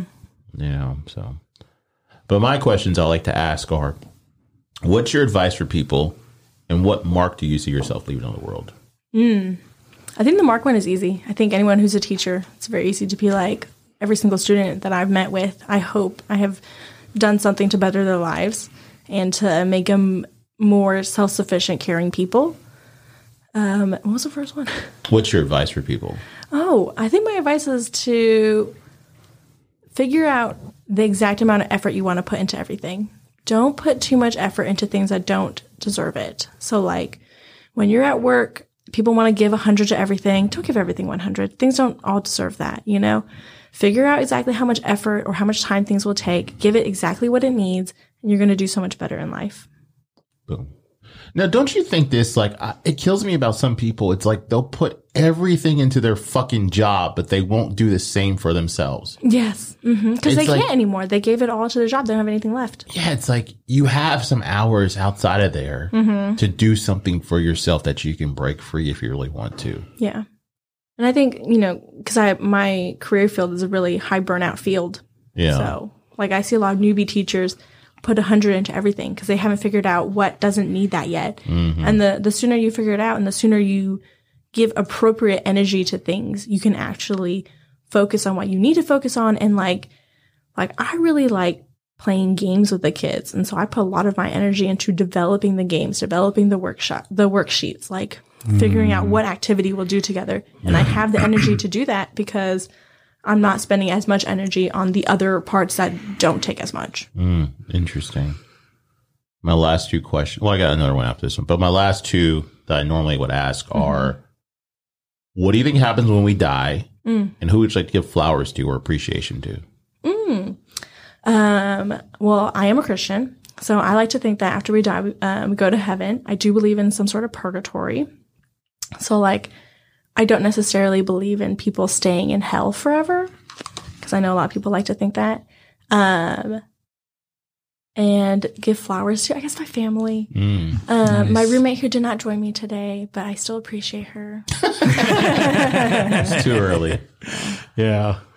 She's And- going to listen to it and you get the end. No. yeah, I wish she makes it to the end. Yeah. And what are you grateful for? Mm, friends, friends and family, definitely. Anyone who cares for me, um, people who spend time with me or take time out of the day to think of me. And what do you think teachers would want people to know about being a teacher today? We are not fighting against you. Everything that you're so worried about, it's all to benefit their kids. You think about things, you get so scared about it. Our whole goal is to make your kids not as scared as you. So when you look at things like quote unquote new math and you're freaking out about it because it's not what you're used to, this will only help your kid be even better than you. And that's all we want is for the kids to do better than you will ever do. And if you think kids are getting way easy with stuff because they like don't have much homework, think about you growing up with your homework and don't you want them to do better than you and not have the exact same tediousness as you? Booyah. Yeah, Yeah, it's like they say you want to leave the world better than when you came into it. Yes. hmm And it may look different and it may feel scary because it is so different, but it's going to be better. Yeah, because a Okay, lot of people, that is true. A lot of people are afraid of change. Mm-hmm. And they're so resistant to change. So anytime anything that like bucks the system that they're normal, like Yeah. what they think is normal, they want to go against it. And like p- other people can't have their student loans paid off Yeah. because I've already paid mine off. So why should anyone else? You know like- what? I've also paid my loans off too, and I would love for everyone else's to be forgiven. Yeah.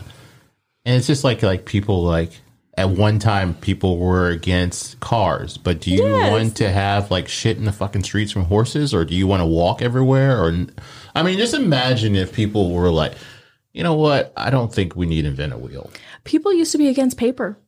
I've read a thing from a, a school principal. He was like, "These kids nowadays, they don't know how to. They get chalk dust all over their shirts. They don't know how to use a chalkboard correctly." And I have to remind myself, like, whenever new technology comes in, that I cannot, like, I can't fight against it because I cannot fight against paper. You know, we just need to take things as they come. Have you used that chat GPT or whatever it's called? No, Like I hear like everybody's so afraid of that, but I'm like, it's just regurgitating shit that's online already. That's true. You can't give technology too much credit. People want to be like, the AI says it wants to be alive.